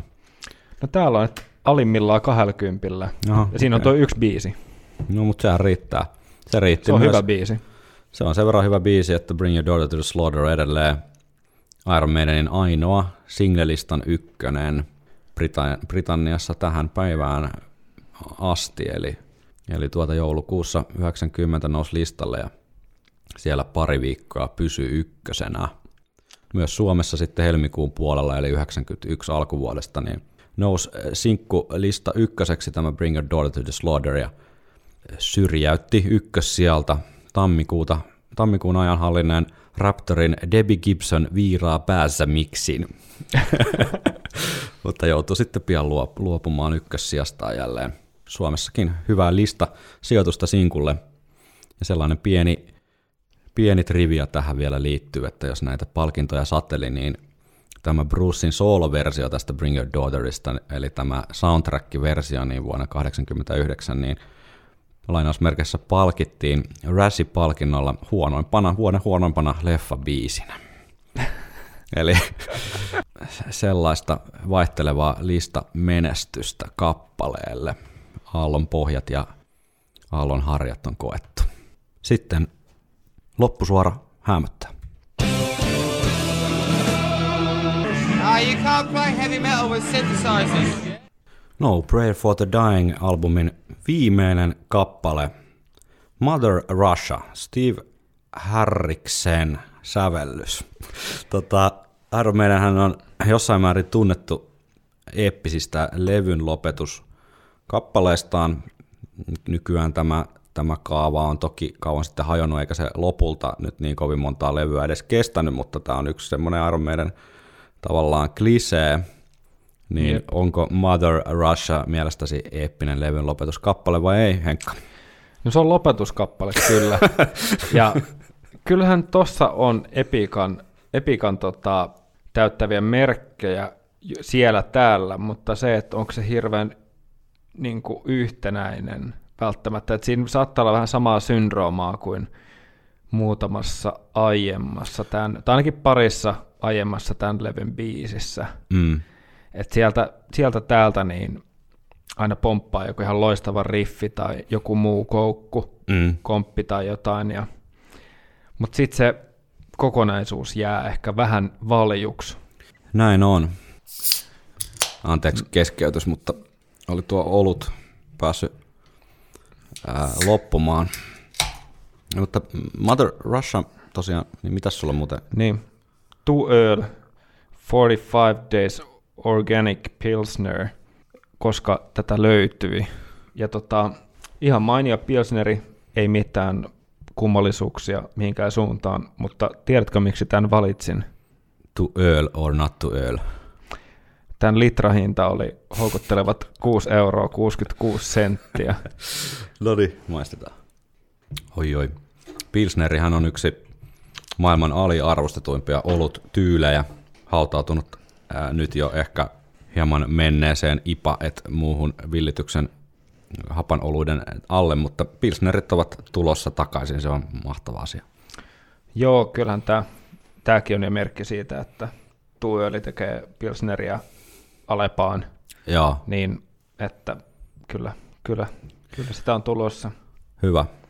Ää, Mother Russia. Mother Russia, Berliinin muuri murtui marraskuussa 89, mutta tätä kappaletta tehdessä niin Neuvostoliitto oli edelleen olemassa, eli, eli tuota, jos olet kuvitellut tai luullut, että tämä kertoisi Neuvostoliiton murtumisesta tämä Mother Russia-biisi, niin ei kerro, tai tavallaan siitä samasta prosessista, joka sitten johti Neuvostoliiton murtumiseen tai hajoamiseen, mutta, mutta Neuvostoliitto oli edelleen olemassa tässä kohtaa jonneille, muille meille jonneille, vaan tiedoksi, että jos olet historian tunneilla nuku, nukkunut ja kuvitellut, että Iron Maidenia kuuntelemalla kyllä lyrikoita lukemalla selviää historian kokeesta, niin Se ei aina. se ei aina, voi- riitä. se ei aina riitä, joo. Niin välillä joutuu hieman tekemään omakin selvitystyötä. Ala-asteen voi läpäistä kyllä ihan helposti. Se on myös varsinkin Suomen historian kokeet on vähän hankala tällä meidän, meidän, meidän, meidän on vähän vähemmän tehnyt noita Suomi-aiheisia biisejä. Niitä kyllä olisi, olisi ollut ihan hauska kuulla, kuulla esimerkiksi uh, Loneliness of the Long Distance Patrolman olisi voinut olla hyvä tämmöinen kaukopartio miehistä kertova sota-eepos. Joo, 14 ja puoli minuuttia. Joo. hiihdä, hiihdä. Kunnes kauneimman kruunun Ski saa- for me. ski, ski for me. Soviet Union. Ö, Ehkä me tehdään tosta jakso. Niin, heittäkää tota tulemaan, jos teillä olisi hyviä ideoita äh, Su- Suomi-aiheisiksi Iron Maiden biiseiksi, mutta älkää ehdottako Mannerheim the Greatia, koska se, se, se tulee kaikilla muillekin kuitenkin Niin. mieleen. Rhyme of the Ancient Väinämöinen. Loistava, loistava idea. Keksikää jotain parempi Keksikää kuin mitä me ollaan keksitty. Parempia, joo. Steve Harris tässä biisin lyrikoissa niin kaipailee tämmöiseen historialliseen, ehkä tämmöiseen tsaarin aikaisen venäläisen korkeakulttuurin kukoistuksen aikoihin. Että tota, ehkä tässä oli hie- hieman tämmöinen holhoava asenne havaittavissa, että ennen oli paremmin ja sitten teillä on nyt asiat huonosti, mutta ehkä te vielä vapaudutte ja voitte olla taas venäläisiä. Ikään kuin tämmöinen ulkopuolisen näkemys siitä, että mitä se, mikä olisi parasta, parasta heille. Steve Harris kertoo itse, se kuulostaa todella eeppiseltä, vaikka ei olekaan pitkä biisi. Olin kelaillut mielessäni sellaista venäläistä, venäläiseltä soundavaa biisiä ennen Berliinin muurin murtumista. Neuvostoliitto on aina kiehtonut minua. Mother Russia ei kerro mitenkään erityisesti Peres Stroikasta. Minusta tuntui, että kaikki muut olivat jo tehneet biisejä siitä. Halusin käsitellä enemmänkin maan menneisyyttä, vertailla sitä nykyisyyteen. Biisin avain on luultavasti tekstissä Mother Russia, can you be happy now that your people are free? Siihen kysymykseen ei kukaan osaa vielä vastata. Näin Steve äh, kertoi suosikkilehdessä. Ja kappalehan loppuu noihin sanoihin. Kyllä, ja jos perestroikka on Jonneille tuntematon termi, niin kyseessä on tämmöinen tuota, prosessi, jossa tai palautettiin neuvostoliittolaisille paljon erilaisia kansalaisoikeuksia, jotka olivat siinä, siinä sitten Neuvostoliiton vuosikymmeninä niin päässeet hieman retuperälle. Silloin puhuttiin jopa tällaisesta monipuolueen järjestelmästä ja siihen siirtymisestä. Ja tätä tematiikkaa, jos olet esimerkiksi ää, The Scorpions-yhtiötä joskus kuunnellut, niin siellä sitä myös käsitellään. Ja kyseessähän oli perestroika, eikä, eikä perstroika, vaikka voisi kuvitella, että teemalevy, Totta. teemalevy bingo täyttyy. Lähestulkoon, Mother Russia menee lähestulkoon myös tähän perse-teemalevyn alle. Mut mennäänkö jo pikkuhiljaa Mennään. Mother Russian intro?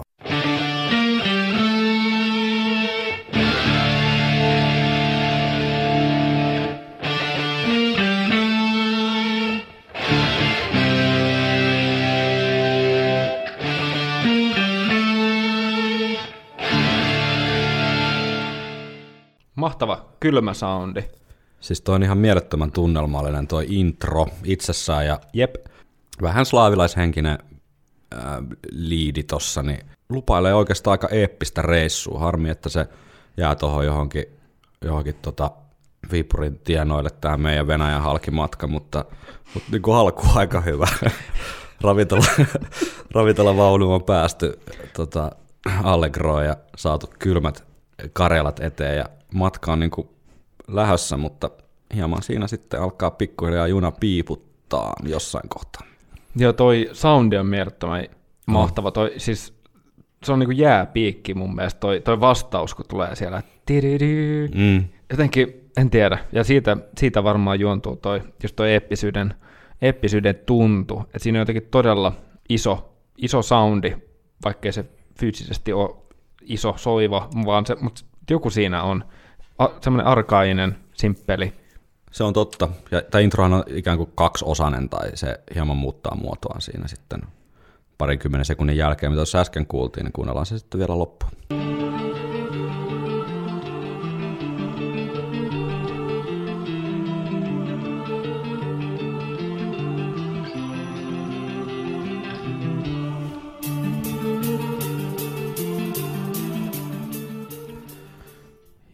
Tuota, en, ei tarvitse edes arvata, että mikä Iron Maidenin toinen albumi tästä voisi tulla mieleen.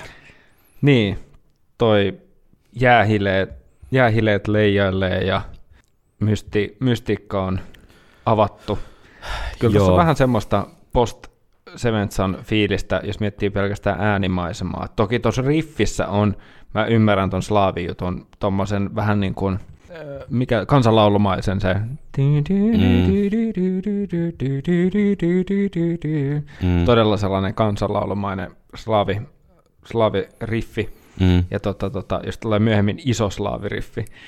Mutta tota, hienoa tunnelmanluontia edelleen. Musta on Oh. edelleen ihan pätevää tähän Oh. asti. Et toikin on ihan pätevä tehokeino, että ensin on säräkitarat yksin, että tuossa ei ole vieläkään tavallaan mitään hirveät komppia. Totta kai tuossa alkaa, tulee haitsumessi ja tuo Mm. vähän rytmiä, mutta siinä ei ole niinkään sitä komppia.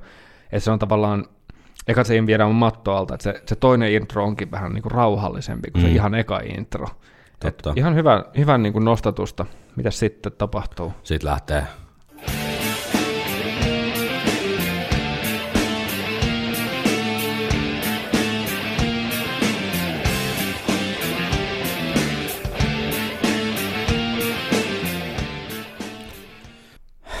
Niin, mun ongelma ei ole nyt tässä ehkä niinkään toi kitarariffi, mutta mun mielestä toi rumpukomppi on aika tommonen ohut. Ja tää menee nyt taas tähän ehkä tuotannolliseen puoleen enemmän kuin siihen itse soittoon.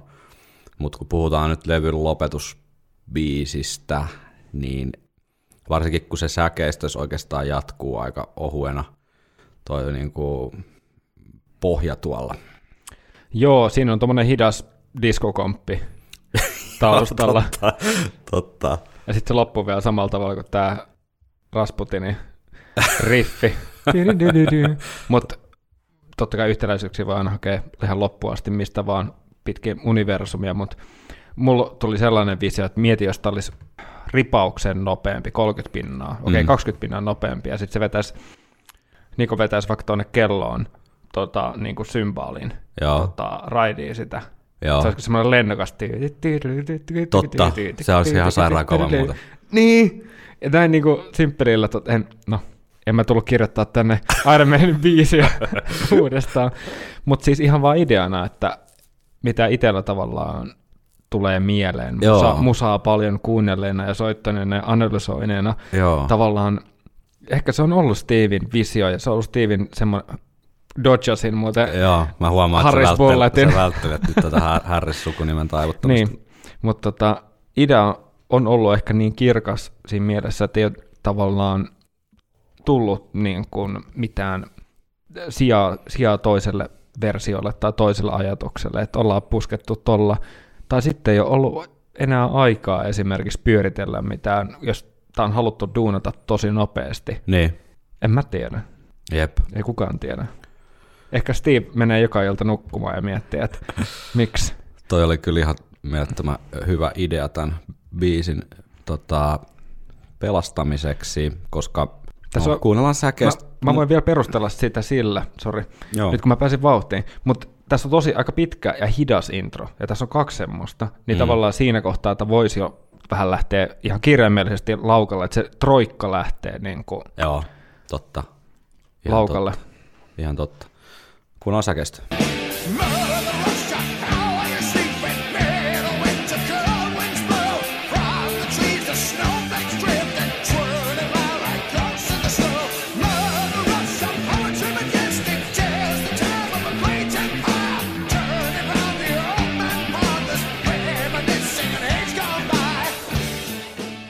Tossa toimii mun mielestä paremmin toi hidas niin tuon laulun kanssa. Mm. Ehkä se vähän. voisi se vois putoa tohon. Se olisi yksi tehokeino. Niin, Mut totta. Joo. Eihän toi nyt eihän toi hirveästi lentoon lähde. Ei lähe, ei lähe, ja mä en oikein keksi, että mitä, mitä tossa tavallaan on haettu. Onko toi joku tuommoinen puna-armeijan marssityyppinen tyyppinen toi komppi vai, vai mi- mikä siinä sitten. Mm. Mutta sentään tässä bi- biisissä on sentään mukava puskista Michael Kenny tärähtää areenalle ja alkaa vetää urkuja solmuun ihan ki- kiukulla.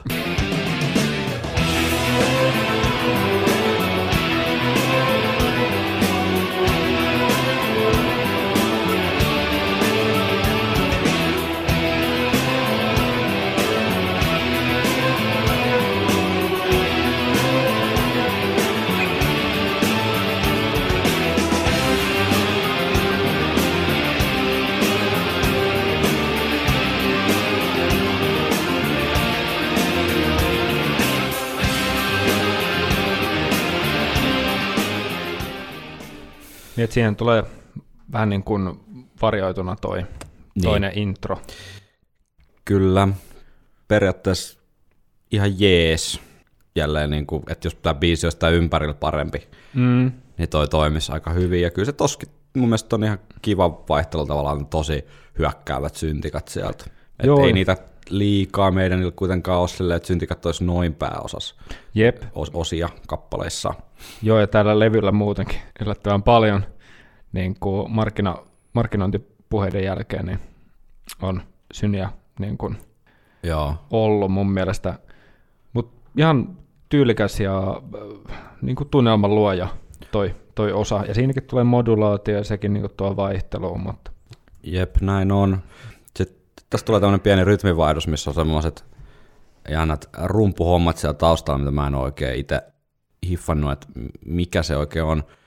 Ei kovin jykevät niin kuin rumpusoundit, ei tällä koko levylläkään ole kovin jykevät, vaan vähän tuommoiset löysän kuuloiset, niin kuin Lapin noitaakka olisi käynyt ne jostain hieman kulahtaneesta porontaljasta tekemässä sinne Steveille latoon nämä, nämä tuota rummut, mutta kuunnellaan tämä ja sitten haluan, että teet jonkun analyysin siitä ja kerrot mulle päästöt piinasta, että mi- mitä siellä oikein tapahtuu siellä perkussia-osastolla.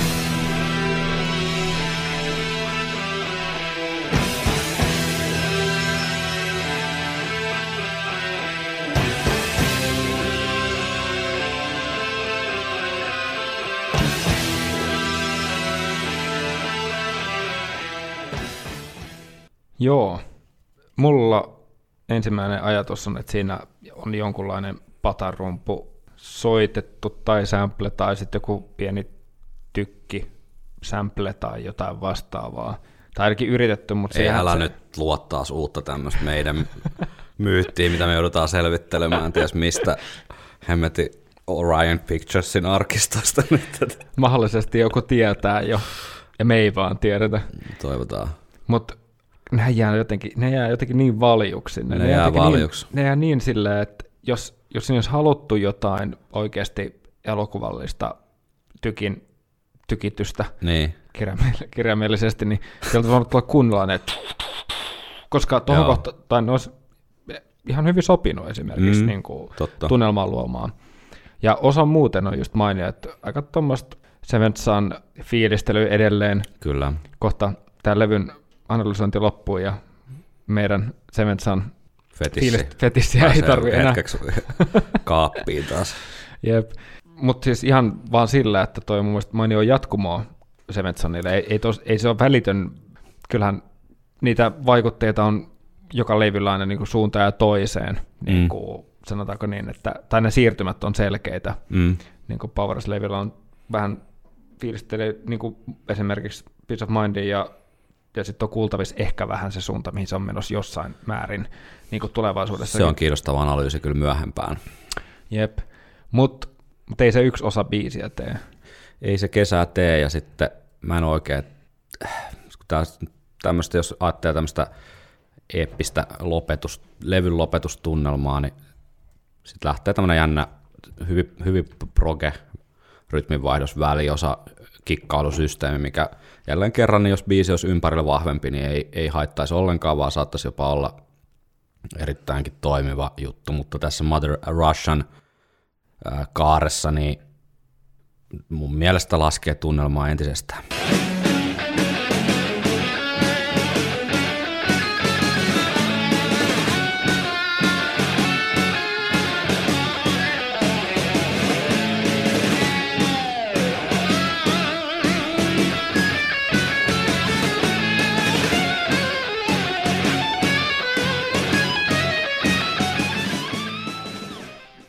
Siinä tosiaan Dave Murrayn soolokin, soolokin kuultiin.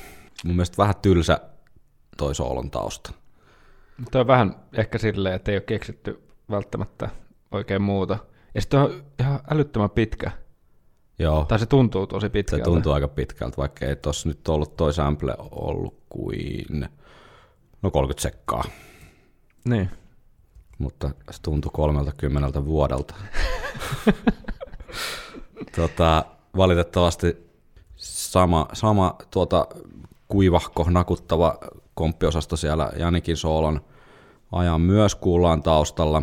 Steve Harriksen, tuota, siinä tämä Steve Harriksen rakkaus progressiivista rockia kohtaan niin kuuluu sitten vahvana, kun alkaa tulla monenlaista pikku proge-kikkailua ja breikkiä tähän Dave Murrayn toisen soolon ympärille ja päälle ja alle ja lomaan. Steve Harrison äh, proge-miehiä.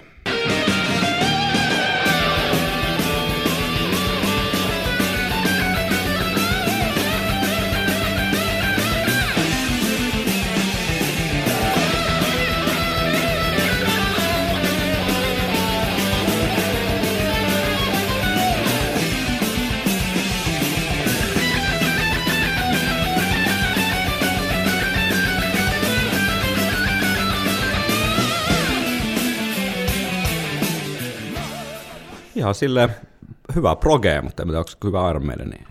Niin, ja osa oli ihan älyttömän hyvä. En mä tiedä, tois voinut tuon, siis tästä biisistä olisi saanut kyllä tehty, tehty varmasti paljon paremmin kuin tuossa mun keskittyminen äsken pikkasen herpaantui.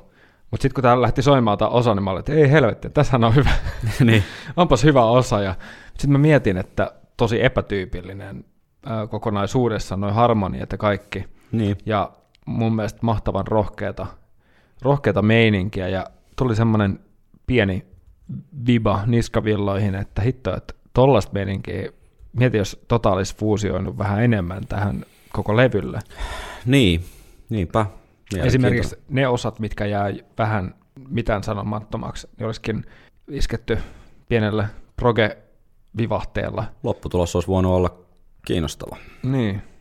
Kuunnellaan vielä Mother Russian outro, jossa kuuluu tämä alussa mainittu laini, että mitäs nyt ää, äiti Venäjän maan kansalaiset, voitteko te nyt olla vapaita ja onnellisia?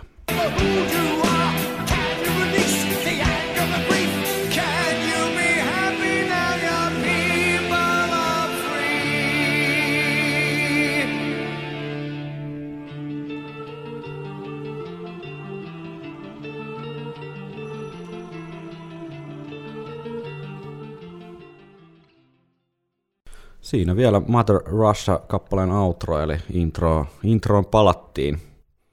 Kokonaisuutena mun mielestä siis periaatteessa paljon hyviä elementtejä, ihan mielenkiintoisia, periaatteessa sinänsä itsessään ihan hyviä proge-juttuja, mutta kokonaisuutena sellaisena sävelly, sävellyksellisenä teoksena, niin ehkä hieman heikoksi sitten lopulta jää, että ei oikein mene jotenkin eteenpäin, vaan, vaan junnaa pikkasen paikallaan ja ja tuota, yhtäkkiä sitten täräytetään tiskiin jotain himmetä synävallia ja sitten jotain kunnon, kunnon tuota Jethro tulli kikkailua sinne, mikä sinänsä mole, kummassakaan ei ole itsessään mitään vikaa, mutta osana tätä biisiä niin ei jotenkin kokonaisuus toimi. Vähän niin kuin jopa turhauttava biisi, että mm-hmm. et jotenkin tuntee hyppysissään ne palaset, että tästä olisi, mm-hmm. tästä olisi syntynyt ihan mahtava eeppinen meidän, meidän tota, kappale. Ehkä olisin myös lyrikoiden puolesta toivonut semmoista härskimpää historiahyppyä, ot- ottanut jonkun, jonkun tsaarin sieltä valinnut ja tehnyt hänen elämästään suoraan vaan ton kappaleen, eikä lähtenyt tommoseen holhoavaan tuota kokonaisen kansakunnan mielentilan tuputtamisen linjalle, että Venäjän, Venäjän historiassa kuitenkin on paljon hienoa, hienoa tapahtumaa ja henkilöä, ja Rasputinhan olisi voinut olla vaikka ihan hyvä. Niin, ihan, ihan olisi varmasti saanut epoksen tehtyä ja kyllä se niin on, että tässä tosiaan niitä elementtejä on aivan tota tarpeeksi niin kuin yh, yh, yhteen biisiin, mutta se miten ne on ehkä koot ja missä mitoissa ne on. Mm. Ja ehkä se, että tämä olisi tosiaan vaatinut jotain lennokkuutta ja nopeita Nopeampia osia, osia, joo, niin kuin kyllä. mukaan. Mm. Ei niitä olisi tarvinnut olla edes välttämättä pari Mm, ja oikeisiin kohtiin ja, Totta. ja tota, jää vähän niin kuin pannukakuksi ja jättää pikkasen kylmäksi ainakin ensikuulemalta. Ja sitten siinäkin vaiheessa, kun sä totut tämän levyn vähän kuivempaa soundiin, niin siinäkin, silloinkin, kyllä, kyllä, kyllä tästä biisistä tuli mulle semmoinen ihan kuunneltava, kun, mutta se oli siinä vaiheessa, kun sä tiesit tasan tarkkaan, mitä siinä tapahtui, että sä et tavallaan tuu enää, sä et tuu pettymään, kun sä tavallaan tiedät, mitä se kulman takana on. Niin, joo. Ja eihän nyt, siis ei tämä katastrofi ole siinä mielessä, että tässä on oikeasti hyviä osia, joita on hyvin soitettu, mutta ei tämä ole semmoinen, mikä jää klassikkokanoni ei missään nimessä. Ja ehkä se, että tämä on viimeinen biisi, Jep. niin tämä saattaa olla jopa tyyliin joku niin kuin vähiten puhuttu Iron Maiden biisi ikinä. Voi olla. Voi olla. Menee kyllä ehdottomasti heikkojen, heikkojen biisien kategoriaan ja varsinkin levyn lopetuksena, jos levyn aloitus ja lopetus mielellään saisi olla aika dimanttisia, niin tuota, varsinkin tässä kontekstissa niin heikohko suoritus, eikä myöskään kuulunut kiertueen settilistaan. Eli ei ole soitettu koskaan livenä, enkä kyllä näe, että varmasti soitetaankaan. Eli todennäköisesti ainoa kerta, kun tämä on koskaan soitettu, oli Rollareiden Mobile Studiossa. Kyllä. Mennään levyn kiertueen tunnelmiin. You can't play heavy metal with synthesizers. No Prayer on Tour kiertue starttasi 20. syyskuuta 1990, tai oikeammin bändi soitti 19. päivä ää, 9. ikään kuin tällaisen salakeikan, jossa on ilmeisesti kuitenkin kohtuullisen hyvin ollut jengiä, että tuttava piirejä sinne kutsuttu, kutsuttu, eli ei mikään siinä mielessä salakeikka, että olisi vaan käyty Milton Keynes äh, kylän pubin seinään laittamassa lappu, että täällä on The Tail Gunners yhtyä soittamassa tänään ja sitten menty vaan Pokkan Iron soittamaan, vaan tämmöinen järjestetty tapahtuma, kiertojen aloitusbileet, mutta käsittääkseni ei kuitenkaan sillä tavalla, että olisi ollut yleisesti lippuja myynnissä ja sitä niin kuin markkinoitu osana tätä kiertuetta. Mutta jos haluaa ajatella, niin, niin sitten tämä kiertue alkoi vasta al- 19.9.90 Milton Keynesistä. Se on tuossa Lontoon pohjoispuolella sijaitseva pienehkö kaupunki, mutta ensimmäinen virallinen keikka sitten vasta seuraavana päivänä. Mi- Milton Keynesin keikalta löytyy yleisö äänite, nauhoite, ja tämähän toki siinä mielessä mielenkiintoinen Iron- Maiden historiallinen keikka, että Janik Gersin ensimmäinen keikka Iron Maidenin riveissä, ja kuunnellaan vaikka tuosta sitten keikan ensimmäinen biisi, ja siitä Janik Gersin ensimmäinen soolo Iron Maiden kitaristina, ja sitten pääsemme hieman perkaamaan tuota kiertuetta tarkemmin.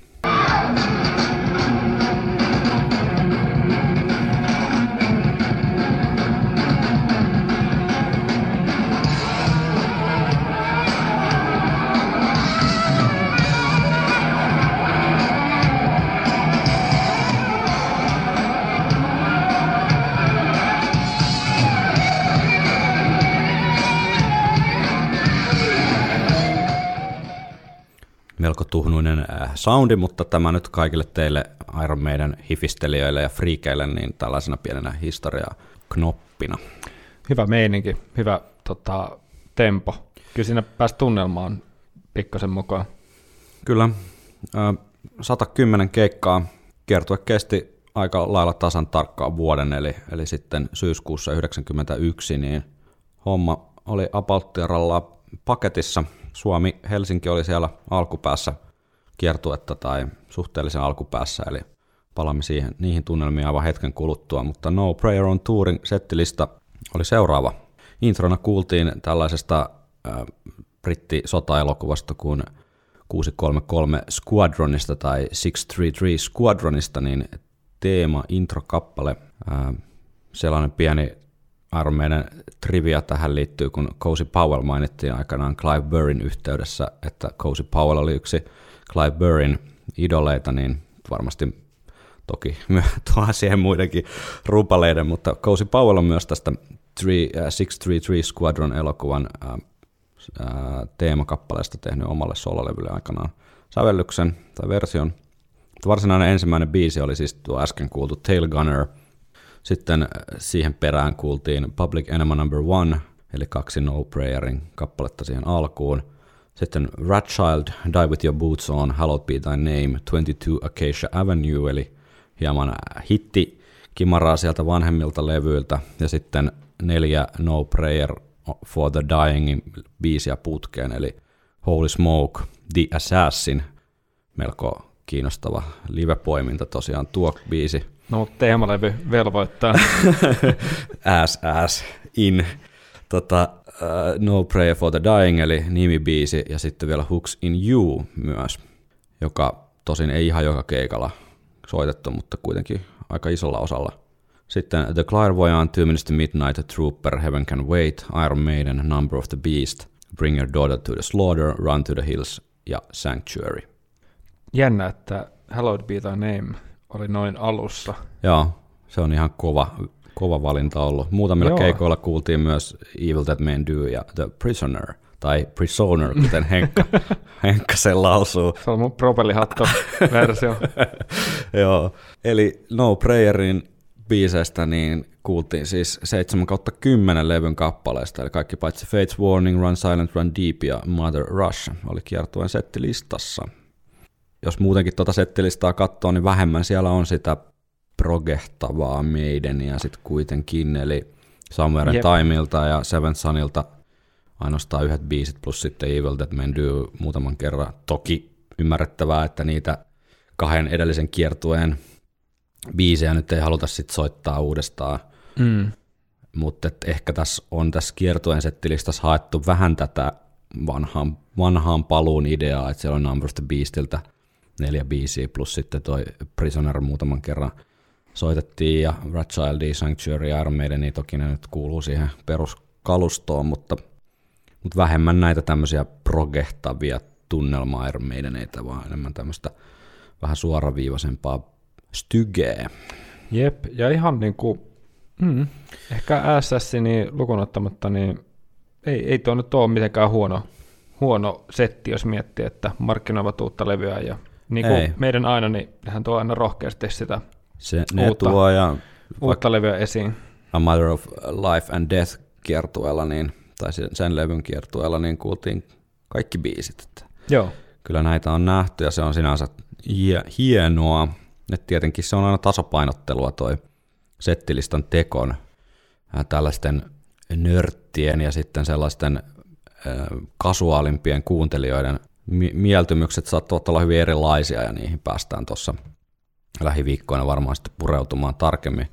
Mutta Lava Show itsessään niin oli verrattuna varmasti oikeastaan kaikkiin kiertueihin sieltä Number of the Beastistä lähtien, niin todella pelkistetty lavasetti. Käytännössä vaan tämmöiset äh, jopa hieman huvittavan rockhenkiset valtavat Marshall äh, vahvisti rivistöt siellä rekvisiittana, mutta muuten hyvin simppeli lavashow. Edi sentään nähtiin, nähtiin, että ei bändi ole nyt lähtenyt ihan sekoilemaan juuriltaan. Dave Murray kertoo äh, Iron Maidenin uudistuneesta lavaluukista seuraavasti. in the past three or four tours, we've put on massive shows, if you like. We've had lots of theatrics and stuff, and I think you can only take it so far, you know. So um, we decided just to strip everything away, and you'd just be left with the band, the music, and a martial backline.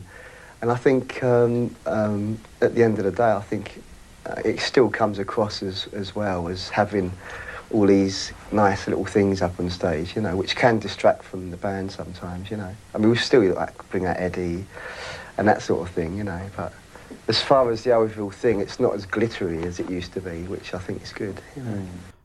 I call bullshit, Dave. Musta tuntuu nyt, Dave, että sä pikkasen nyt syöttänyt pajun köyttä toimittajille ja olet ää, altistunut markkinointi, markkinointikoneiston palaseksi tässä, mikä on ymmärrettävää, mutta tämä Davin ajatus siitä, että nämä ylimääräiset jotkut krumeluurit ja glitterit ja räjähdykset ja la- lavasteet niin saattavat häiritä itse bändin seuraamista, niin on jotenkin absurdi niin kuin statementti, sillä että vaatii vähän pokerinaamaa lähteä sanoa, että Iron Maiden, että ihan kuin se lavashow ei kuuluisi siihen Iron Maiden jotenkin kokemukseen, vaan saattaa jopa häiritä sitä kokemusta, koska Iron Maiden kuitenkin, jos mikä, niin on isojen, isojen tällaisten rock show tapahtumien bändi. No jos mitä tahansa kiertuetta katsoo ennen, ennen tätä näitä live-tallenteita, mitä nyt sattuu vaikka löytymään ja Mm. mitä jos ei itse päässyt kokemaan vielä, niin, niin on kyllä aikamoista Kyllä, ja Aika bä- monen statementti. on aikamoinen statement, ja bändi tosiaan pukeutui silleen niin kuin levyn promokuvissakin niin farkkuihin ja nahkatakkeihin ja tennareihin, että tällaiset kirkkaan väriset spandexit ja muut oli sitten jätetty kotiin tästä hommasta. Suomen keikka oli tosiaan marraskuussa 90, eli pari kuukautta kiertueen alkamisen jälkeen, eli suhteellisen alkuvaiheessa kiertuetta. Lämpärinä oli Anthrax, trash metallia kuultiin, kuultiin siis lämpäriksi. Harmillisesti niin, tai siis ei siinä ei ollut mitään harmillista, että kyseinen bändi oli osalla meidän kiertueesta niin lämpärinä, mutta Suomessa ei ollut. Eli Wolf's Bane, mielenkiintoinen Iron Maiden tarinankaaren tärkeä, tärkeä iso palanen tässä kohtaa. Voitte tallentaa mm. tämän takaraivoonne ja eturaivoonne, että tuota, osalla No Prayer on Tour kiertuetta, niin Wolves Bane toimi lämpärinä ja kyse, kyseisen bändin laulana hän toimi nuori, energinen Bailey Alexander Cook, eli kavereiden kesken Blaze Bailey, joka vähän varmasti päivittäisiin rutiineihin kuuluu pulisonkien tasoittaminen. Mikael Huhtamäki kertoo Scream for Me Finland-kirjassa, joka käsittelee näitä heavy-bändien 80-luvun keikkoja Suomessa seuraavasti. Kyseessä oli pikavisiitti. Bändi, eli Iron Maiden, laskeutui Helsinki-Vantaalle kello 15.30, piti lehdistötilaisuuden kello 18 Interkontinentaalissa, aloitti konsertin 21.30 ja poistui maasta varhain seuraavana aamuna. Eli Iron Maiden on käynyt hoitamassa homman ja lähtenyt litomaan kohti seuraavaa paikkaa, missä sinänsä ei ole tällaisessa tiiviissä kiertue aikataulussa mitään ihmeellistä. Loppuun myyty keikka Helsingin jäähallissa. Arvioiden mukaan noin 7000 katsojaa ja liput kävi sen verran kuuma, kuumasti kaupaksi, että yritettiin ilmeisesti järjestää myös lisäkeikka, mutta jäähallissa oli muuta, muuta sitten buukattuna, niin se ei onnistunut. Bändille luovutettiin ennen tätä Helsingin jäähallin keikkaa, niin edelleen toistaiseksi ainoa näistä 80-luvun levyistä, jotka, joka on myynyt kultaa, eli Peace of Mindin kultalevy 25 000 kappaleen myynnillä. Länsi-Savon Antti Mattila raportoi keikasta seuraavasti. Helsingin keikka ei sujunut täysin kommelluksitta. Dickinsonin komea lauluääni ei ottanut kuuluakseen ja välillä se tuntui häviävän kokonaan. Myös levyjen kansista tutulle Edi Hirviölle kävi hullusti. Huksin You-kappaleen aikana lavalle tullut noin nelimetrinen Edi lysähti mahalleen kitaristi Dave Murrayn jalkojen juureen ja jäi siihen. Roudarit repivät Edi parkaa kiireesti lavan sivuun. Bändin jäsenet katselevat ensin hölmistyneenä maskottinsa kohtaloa, mutta sitten alkoi nauru. Dickinsonilta jäi pätkä Clairvoyant-biisiä laulamatta naurun käkätyksen takia. Yleisö onneksi ymmärsi harmittavan tapauksen ja naureskeli mukana. Ai Huuksen Jun aikana on tullut Joo, Edi lavalle. joo, se on aika mielenkiintoinen. Aika jännä. Tästä Helsingin keikasta on, on olemassa yleisö tallenne, mutta eli su, englanniksi, suomeksi, englanniksi bootleg. Mulla ei sitä ole missään arkistoissa, enkä ole sitä onnistunut mistään löytämään. Tähän bootleggien, bootleg-skeneen liittyy semmoista nykyvinkkelistä jotenkin nihkeätä keräilykorttien vaihtoa, että sulla pitäisi olla heittää jotain MP3 jollekin jätkälle, niin sitten se suostuisi lähettää sulle sen No Prayer on Tour Helsingin keikan. Mä ymmärrän tämmöisen logiikan joskus kasettiaikana, kun näitä bootleggejä on lähetelty C-kassuilla ympäri maailmaa, että se on täytynytkin perustua tietynlaiseen vuorovaikutukseen, että muuten, muuten siitä ei, hommasta ei mitään tulisi, mutta nykyään niin tuntuu hieman teennäiseltä hillata jotain MP3-tiedosta ja jossain tietokoneella tämmöiset historialliset yleisöäänitteet, niin olisi minun mielestäni kuuluisivat tämmöiseen ihmiskunnan yhteiseksi open source materiaaliksi, materiaaliksi, että jos jollakulla nyt tämä No Prayer on Tour kiertueen Suomen keikka jostakin takabaksista löytyy, niin pistäkääpäs tuonne viikonloppusoturit, että gmail.comiin viestiä, niin, niin tuota, mielelläni se kuulisin. Palki, palkitsemme ruhtinaallisesti E- emme palkitse. Tota, Mojovalla vitsillä. Joo, mutta Tukholman keikka sen sijaan kaksi päivää aikaisemmin Helsinkiin, niin, niin tota löytyy ihan videomuodossakin tuolta YouTubesta, ja jos oli jotain ääniongelmia Brucella täällä Helsingissä, niin ö, Tukholmassa niistä ei kyllä ainakaan sen videon perusteella ole tietoakaan, ja Mikael Huhtamäen kirjassa mainitaan myös, että Bruce Dickinson kertoi konserttiyleisölle potevansa flunssaa jälleen kerran. Laulaja heittäytyi hurraavan yleisön edessä suurpiirteisen nostalgiseksi. Tiedättekö, me olemme käyneet tässä helvetin hallissa soittamassa jo kymmenen vuoden ajan. Hieman samankaltaista pohdintaa Bruceilta kuultiin Tukholmassa pari päivää aikaisemmin, niin kuunnellaan tässä ää, Brucein välispiikki ja näyte erästä kappaleesta tuolta Tukholman keikalta 10.11.1990.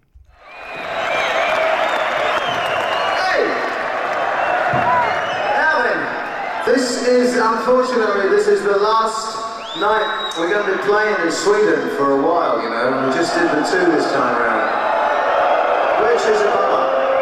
All right. So it's been like ten years that we've been coming to Sweden. Ten years we've been making records now, and with this tour, right? This in Stockholm, in Gothenburg, everywhere like that, in Oslo, in Helsinki, everywhere in the whole of like Scandinavia and everywhere.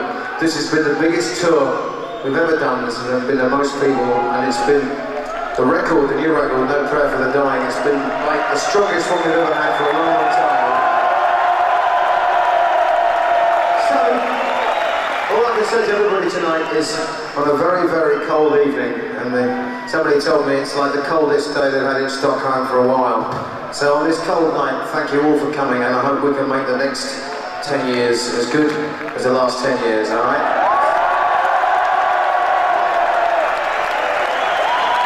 We're going to do a little tune for you now. It's the title track, of the new album. It's called No Prayer for the Dying.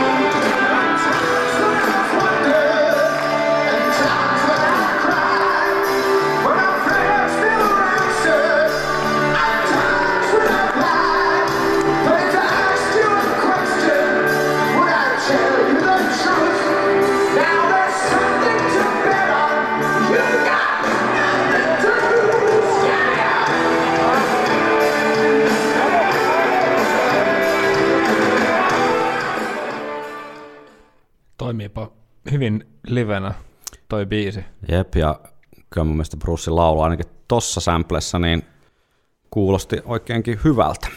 Että ei ollut mitään Jep. flunssasta tietoakaan, että se on tietysti kyllä ihan ymmärrettävää mone- monelle suomalaiselle tuttu ilmiö, että tuossa Tukholman ja Helsingin välisellä matkalla, niin se flunssa saattaa iskeä ja joutuu tonne pomolle soittamaan pari päivän saiku, että ehkä Bruceillekin on iskenyt joku tällainen pieni, pieni Tukholman tuliainen.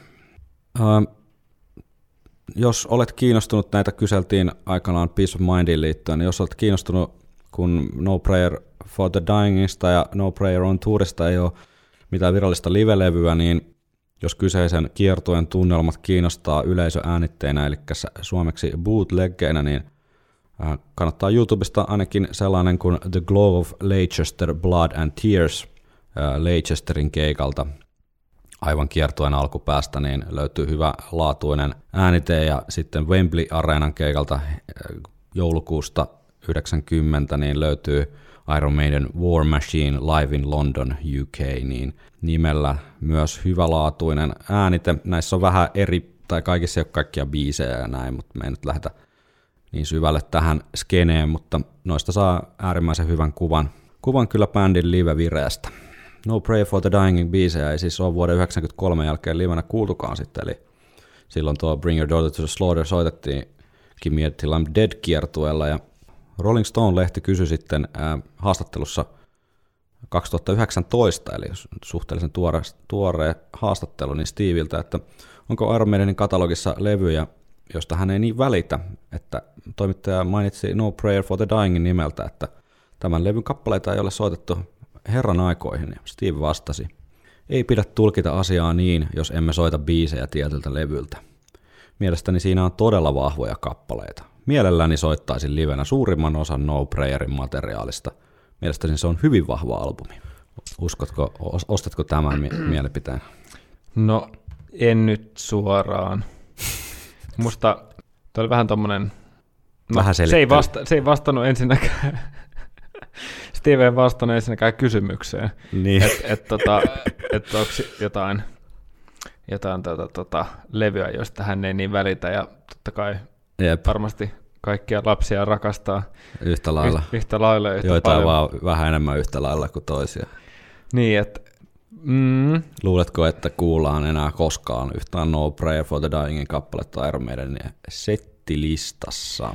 No jos siellä löytyy uh, Bring Your Daughter to the Slaughter myöskin näin erikoiskiertueella, ja mä en muistanut itse sitä tosiaan, etkä varmaan sinäkään, että Mm. ne veti sen siellä, niin miksi et sieltä voisi tulla? Viikonloppusoturit. Kun lähdimme No Prayer for the Dying-levyyn, levyä käsittelemään, niin en olisi kyllä ikinä uskonut, että tässä tämmöinen kahdeksan jaksoa nyt sitten vierähti. Vierähti tämän levyn parissa, kun Peace of Mindissa vierähti neljä jaksoa, ja olisi voinut kuvitella, että siitä olisi niin enemmän ollut kaikkea fiilisteltävää, ja kyllähän sitä olikin enemmän fiilisteltävää, mutta ehkä siinä vaiheessa vielä podcasti vähän haki muotoa ja hakee se edelleenkin, että tuskin nyt kaikista levyistä ehkä sitten ihan näin isoja kokonaisuuksia syntyy. Tähän tietenkin liittyy, liittyy noita taustoja paljon, mitä perattiin ja oli Anssi Kipo haastattelua ja muuta tällaista vähän spesiaalia. Niin totta, noita jäsenvaihdoksia ja Jep, draamoja muutenkin. Ja... jep. Mut vaikea nyt sit nähdä, että esimerkiksi, mm, en tiedä, Final Frontier-levystä, jos kun sitä joskus käsitellään, niin ihan kahdeksan jaksoa syntyy, mutta kuka tietää, mihin suuntaan tämä homma lähtee tästä oikein kehittymään. Mutta nyt Henkka, Pieni yhteenveto. pieni yhteenveto. Tästä tuli nyt erikoispitkä parituntinen spesiaalijakso, mutta ei se mitään. Kyllä varmaan jaksatte kuunnella ja onneksi tämä internet-teknologia mahdollistaa sen, että näitä voi kuunnella pienissä pätkissä silloin, kun itse haluaa. Jep, silloin kun pomo ei ole paikalla. Henkka, yhteenvetosi.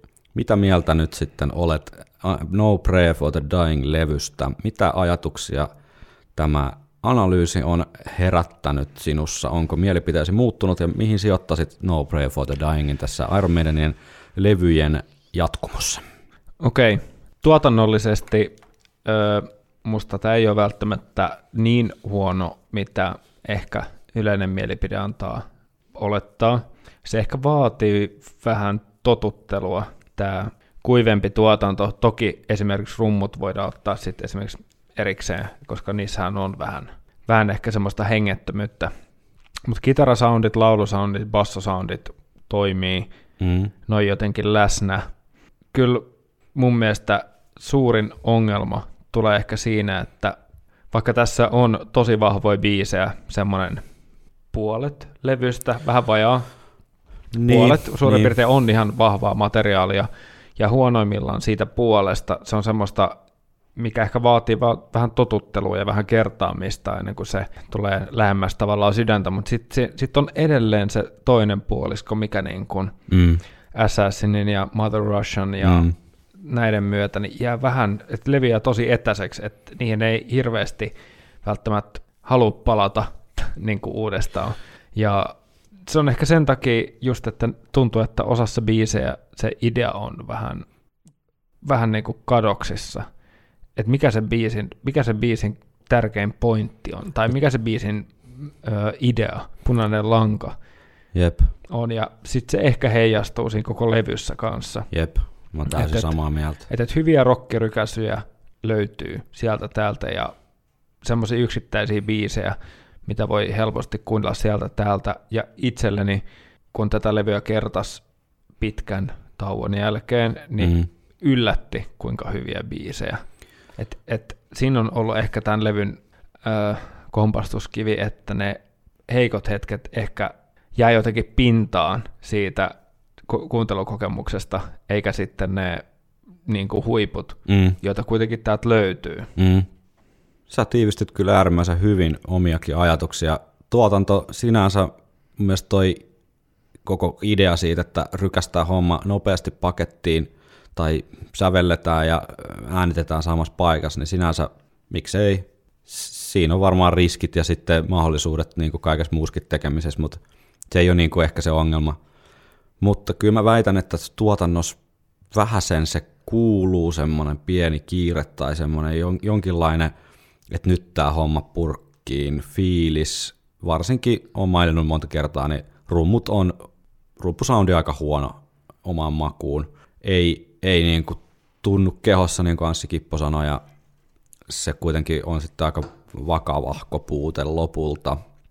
Että moni semmoinen vähän vaisumpi kohta tuolla levyllä, niin jää vielä vaisummaksi sen takia, että se, se tota, perkussiopohja siellä niin on aika semmoinen, semmoinen ohut, vaikka sinänsä moni on sitä kuulijamme terottanut että, tai maininnut, että Nico McBrain soittaa hyvin, niin ää, jotenkin irtonaisen ja innostuneen ja semmoisen rennon kuulosesti ja rumpaloinnissa sinänsä ei ole suurta vikaa, niin kuin aikaisemmin mainittu, jotain yksittäisiä Mother Russia-tyyppisiä rumpukomppeja lukuun ottamatta, mutta tuotanto periaatteessa semmoinen vahva nelonen, että ei se, ei se siihen kaadu.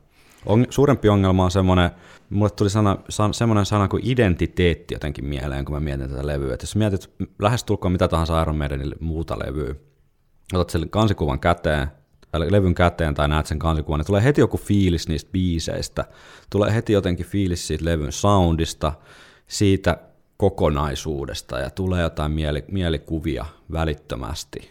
No Prayerin mun mielestä ehkä ei tuu, se lähtien siitä kansikuvasta, joka ei ole hirveän onnistunut, niin se vaan kertoo musta siitä omalta osalta, että se, se kokonaisuus ei herätä jotenkin semmoisia vahvoja mieli, mieleyhtymiä tai semmoisia fiiliksiä, mitkä on kuitenkin tärkeitä tämmöisessä fiiliks, fiilismusassa.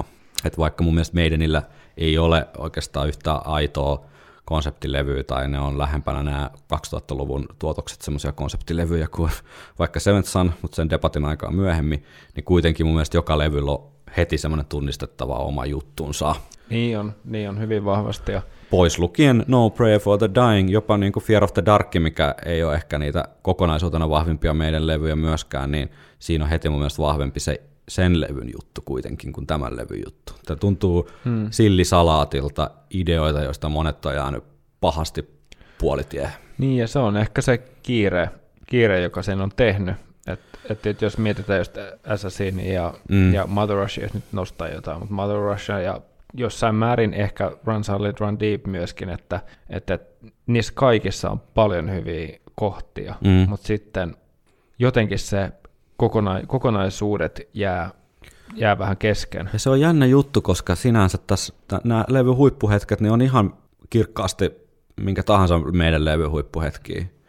Nimibiisi on aivan loistava, Public Enema Number One loistava biisi, Fates Warning loistava biisi, Bring Your Daughter to the Slaughter on itselle niin kuin rakkaimpia meidän biisejä, ei, ei semmoinen aktiivi kuuntelubiisi, mutta semmoinen, mistä tulee aina pieni nostalgia, lä- lämpö valtaa kehon, niin hmm. mä jotenkin luulisin, että olisi itselläkin tärkeämpi levy myös, koska miksi ei, mutta ehkä sieltä puuttuu sitten vaan ne ikoniset semmoiset meidän, niin mä liit- luulen, että tämä liittyy vähän myös siihen live-settiin, että mitä ne on pyörit, jäänyt sitten pyörimään sinne, sinne kiertueelle, koska meidän on niin vahvasti kuitenkin myös live-bändi.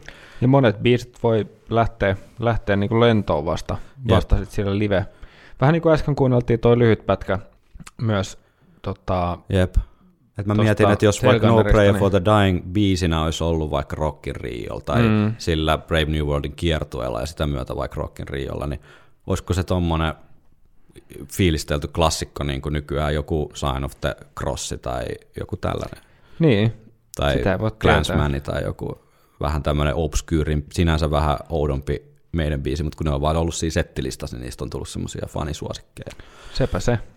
Ja sinänsä, en tiedä, mä, mulle tuli mieleen tämmöinen pieni leikkimielinen ää, a, a, sana-assosiaatiokisa, tai mä pyydän sua Henkka nyt kuvittelemaan, että sä oot tullut raskaan työpäivän jälkeen kotiin, kotiin Niin tai et, et, sä nyt mihinkään sä koti, koto tänään mihinkään liiku, mutta kumminkin laitat mm. nyt sen läppärin kiinni ja menet levyhyllylle ja oot semmoinen, että ei vitsi, nyt tekisi mieli kuulla Iron Maidenia ja sulla on vasemmassa kädessä koko ajan No Prayer for the Dying, ja oikeas, oikealla kädellä sä selaat levyhyllyä, ja ensimmäisenä sun pitää sanoa siis, että kumman levyn sä laittaisit mieluummin soimaan? Ihan intuitiivisesti. No Prayer for the Dying vai Fear of the Dark? Fear of the Dark, X Factor, X Factor, Virtual Eleven, No Prayer, Final Frontier, No Prayer, Book of Souls. Book of Souls. Se kuitenkin, tota, siellähän tuli aika monta No Prayer mainintaa, että ei se, ei se nyt ihan huono. Mutta nyt täytyy sanoa, että toi ensimmäinen olisi voinut mennä kumminkin päivää melkein. Mm. Ja sitten tiettynä päivänä ehkä X Factor ja No Prayer olisi voinut vaihtaa paikkaa, ja tiettynä päivänä ehkä Virtual X olisi voinut vaihtaa paikkaa.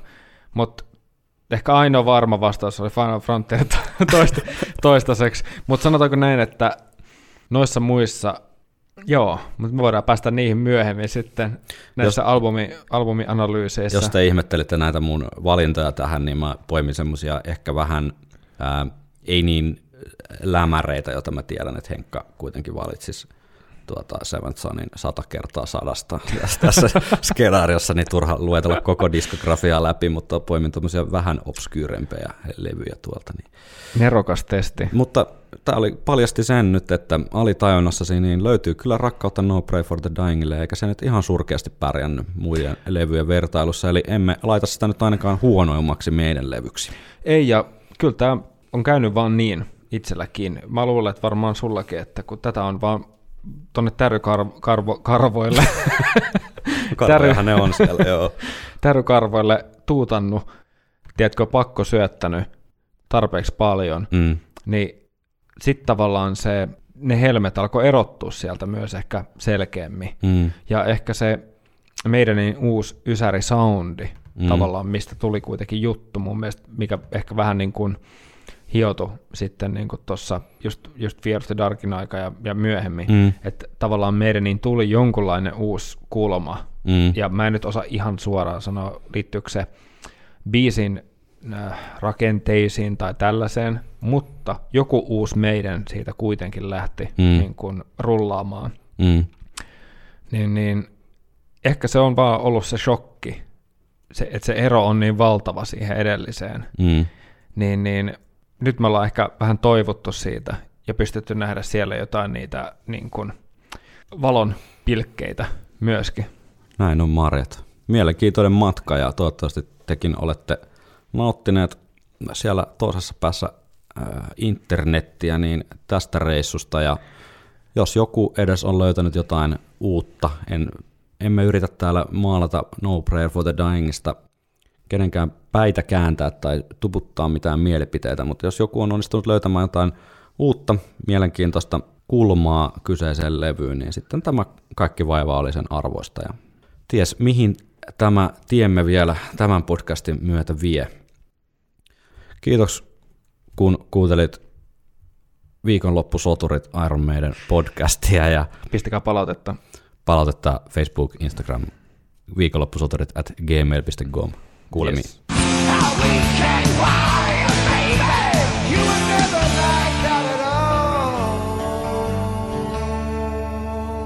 Viikonloppusoturit.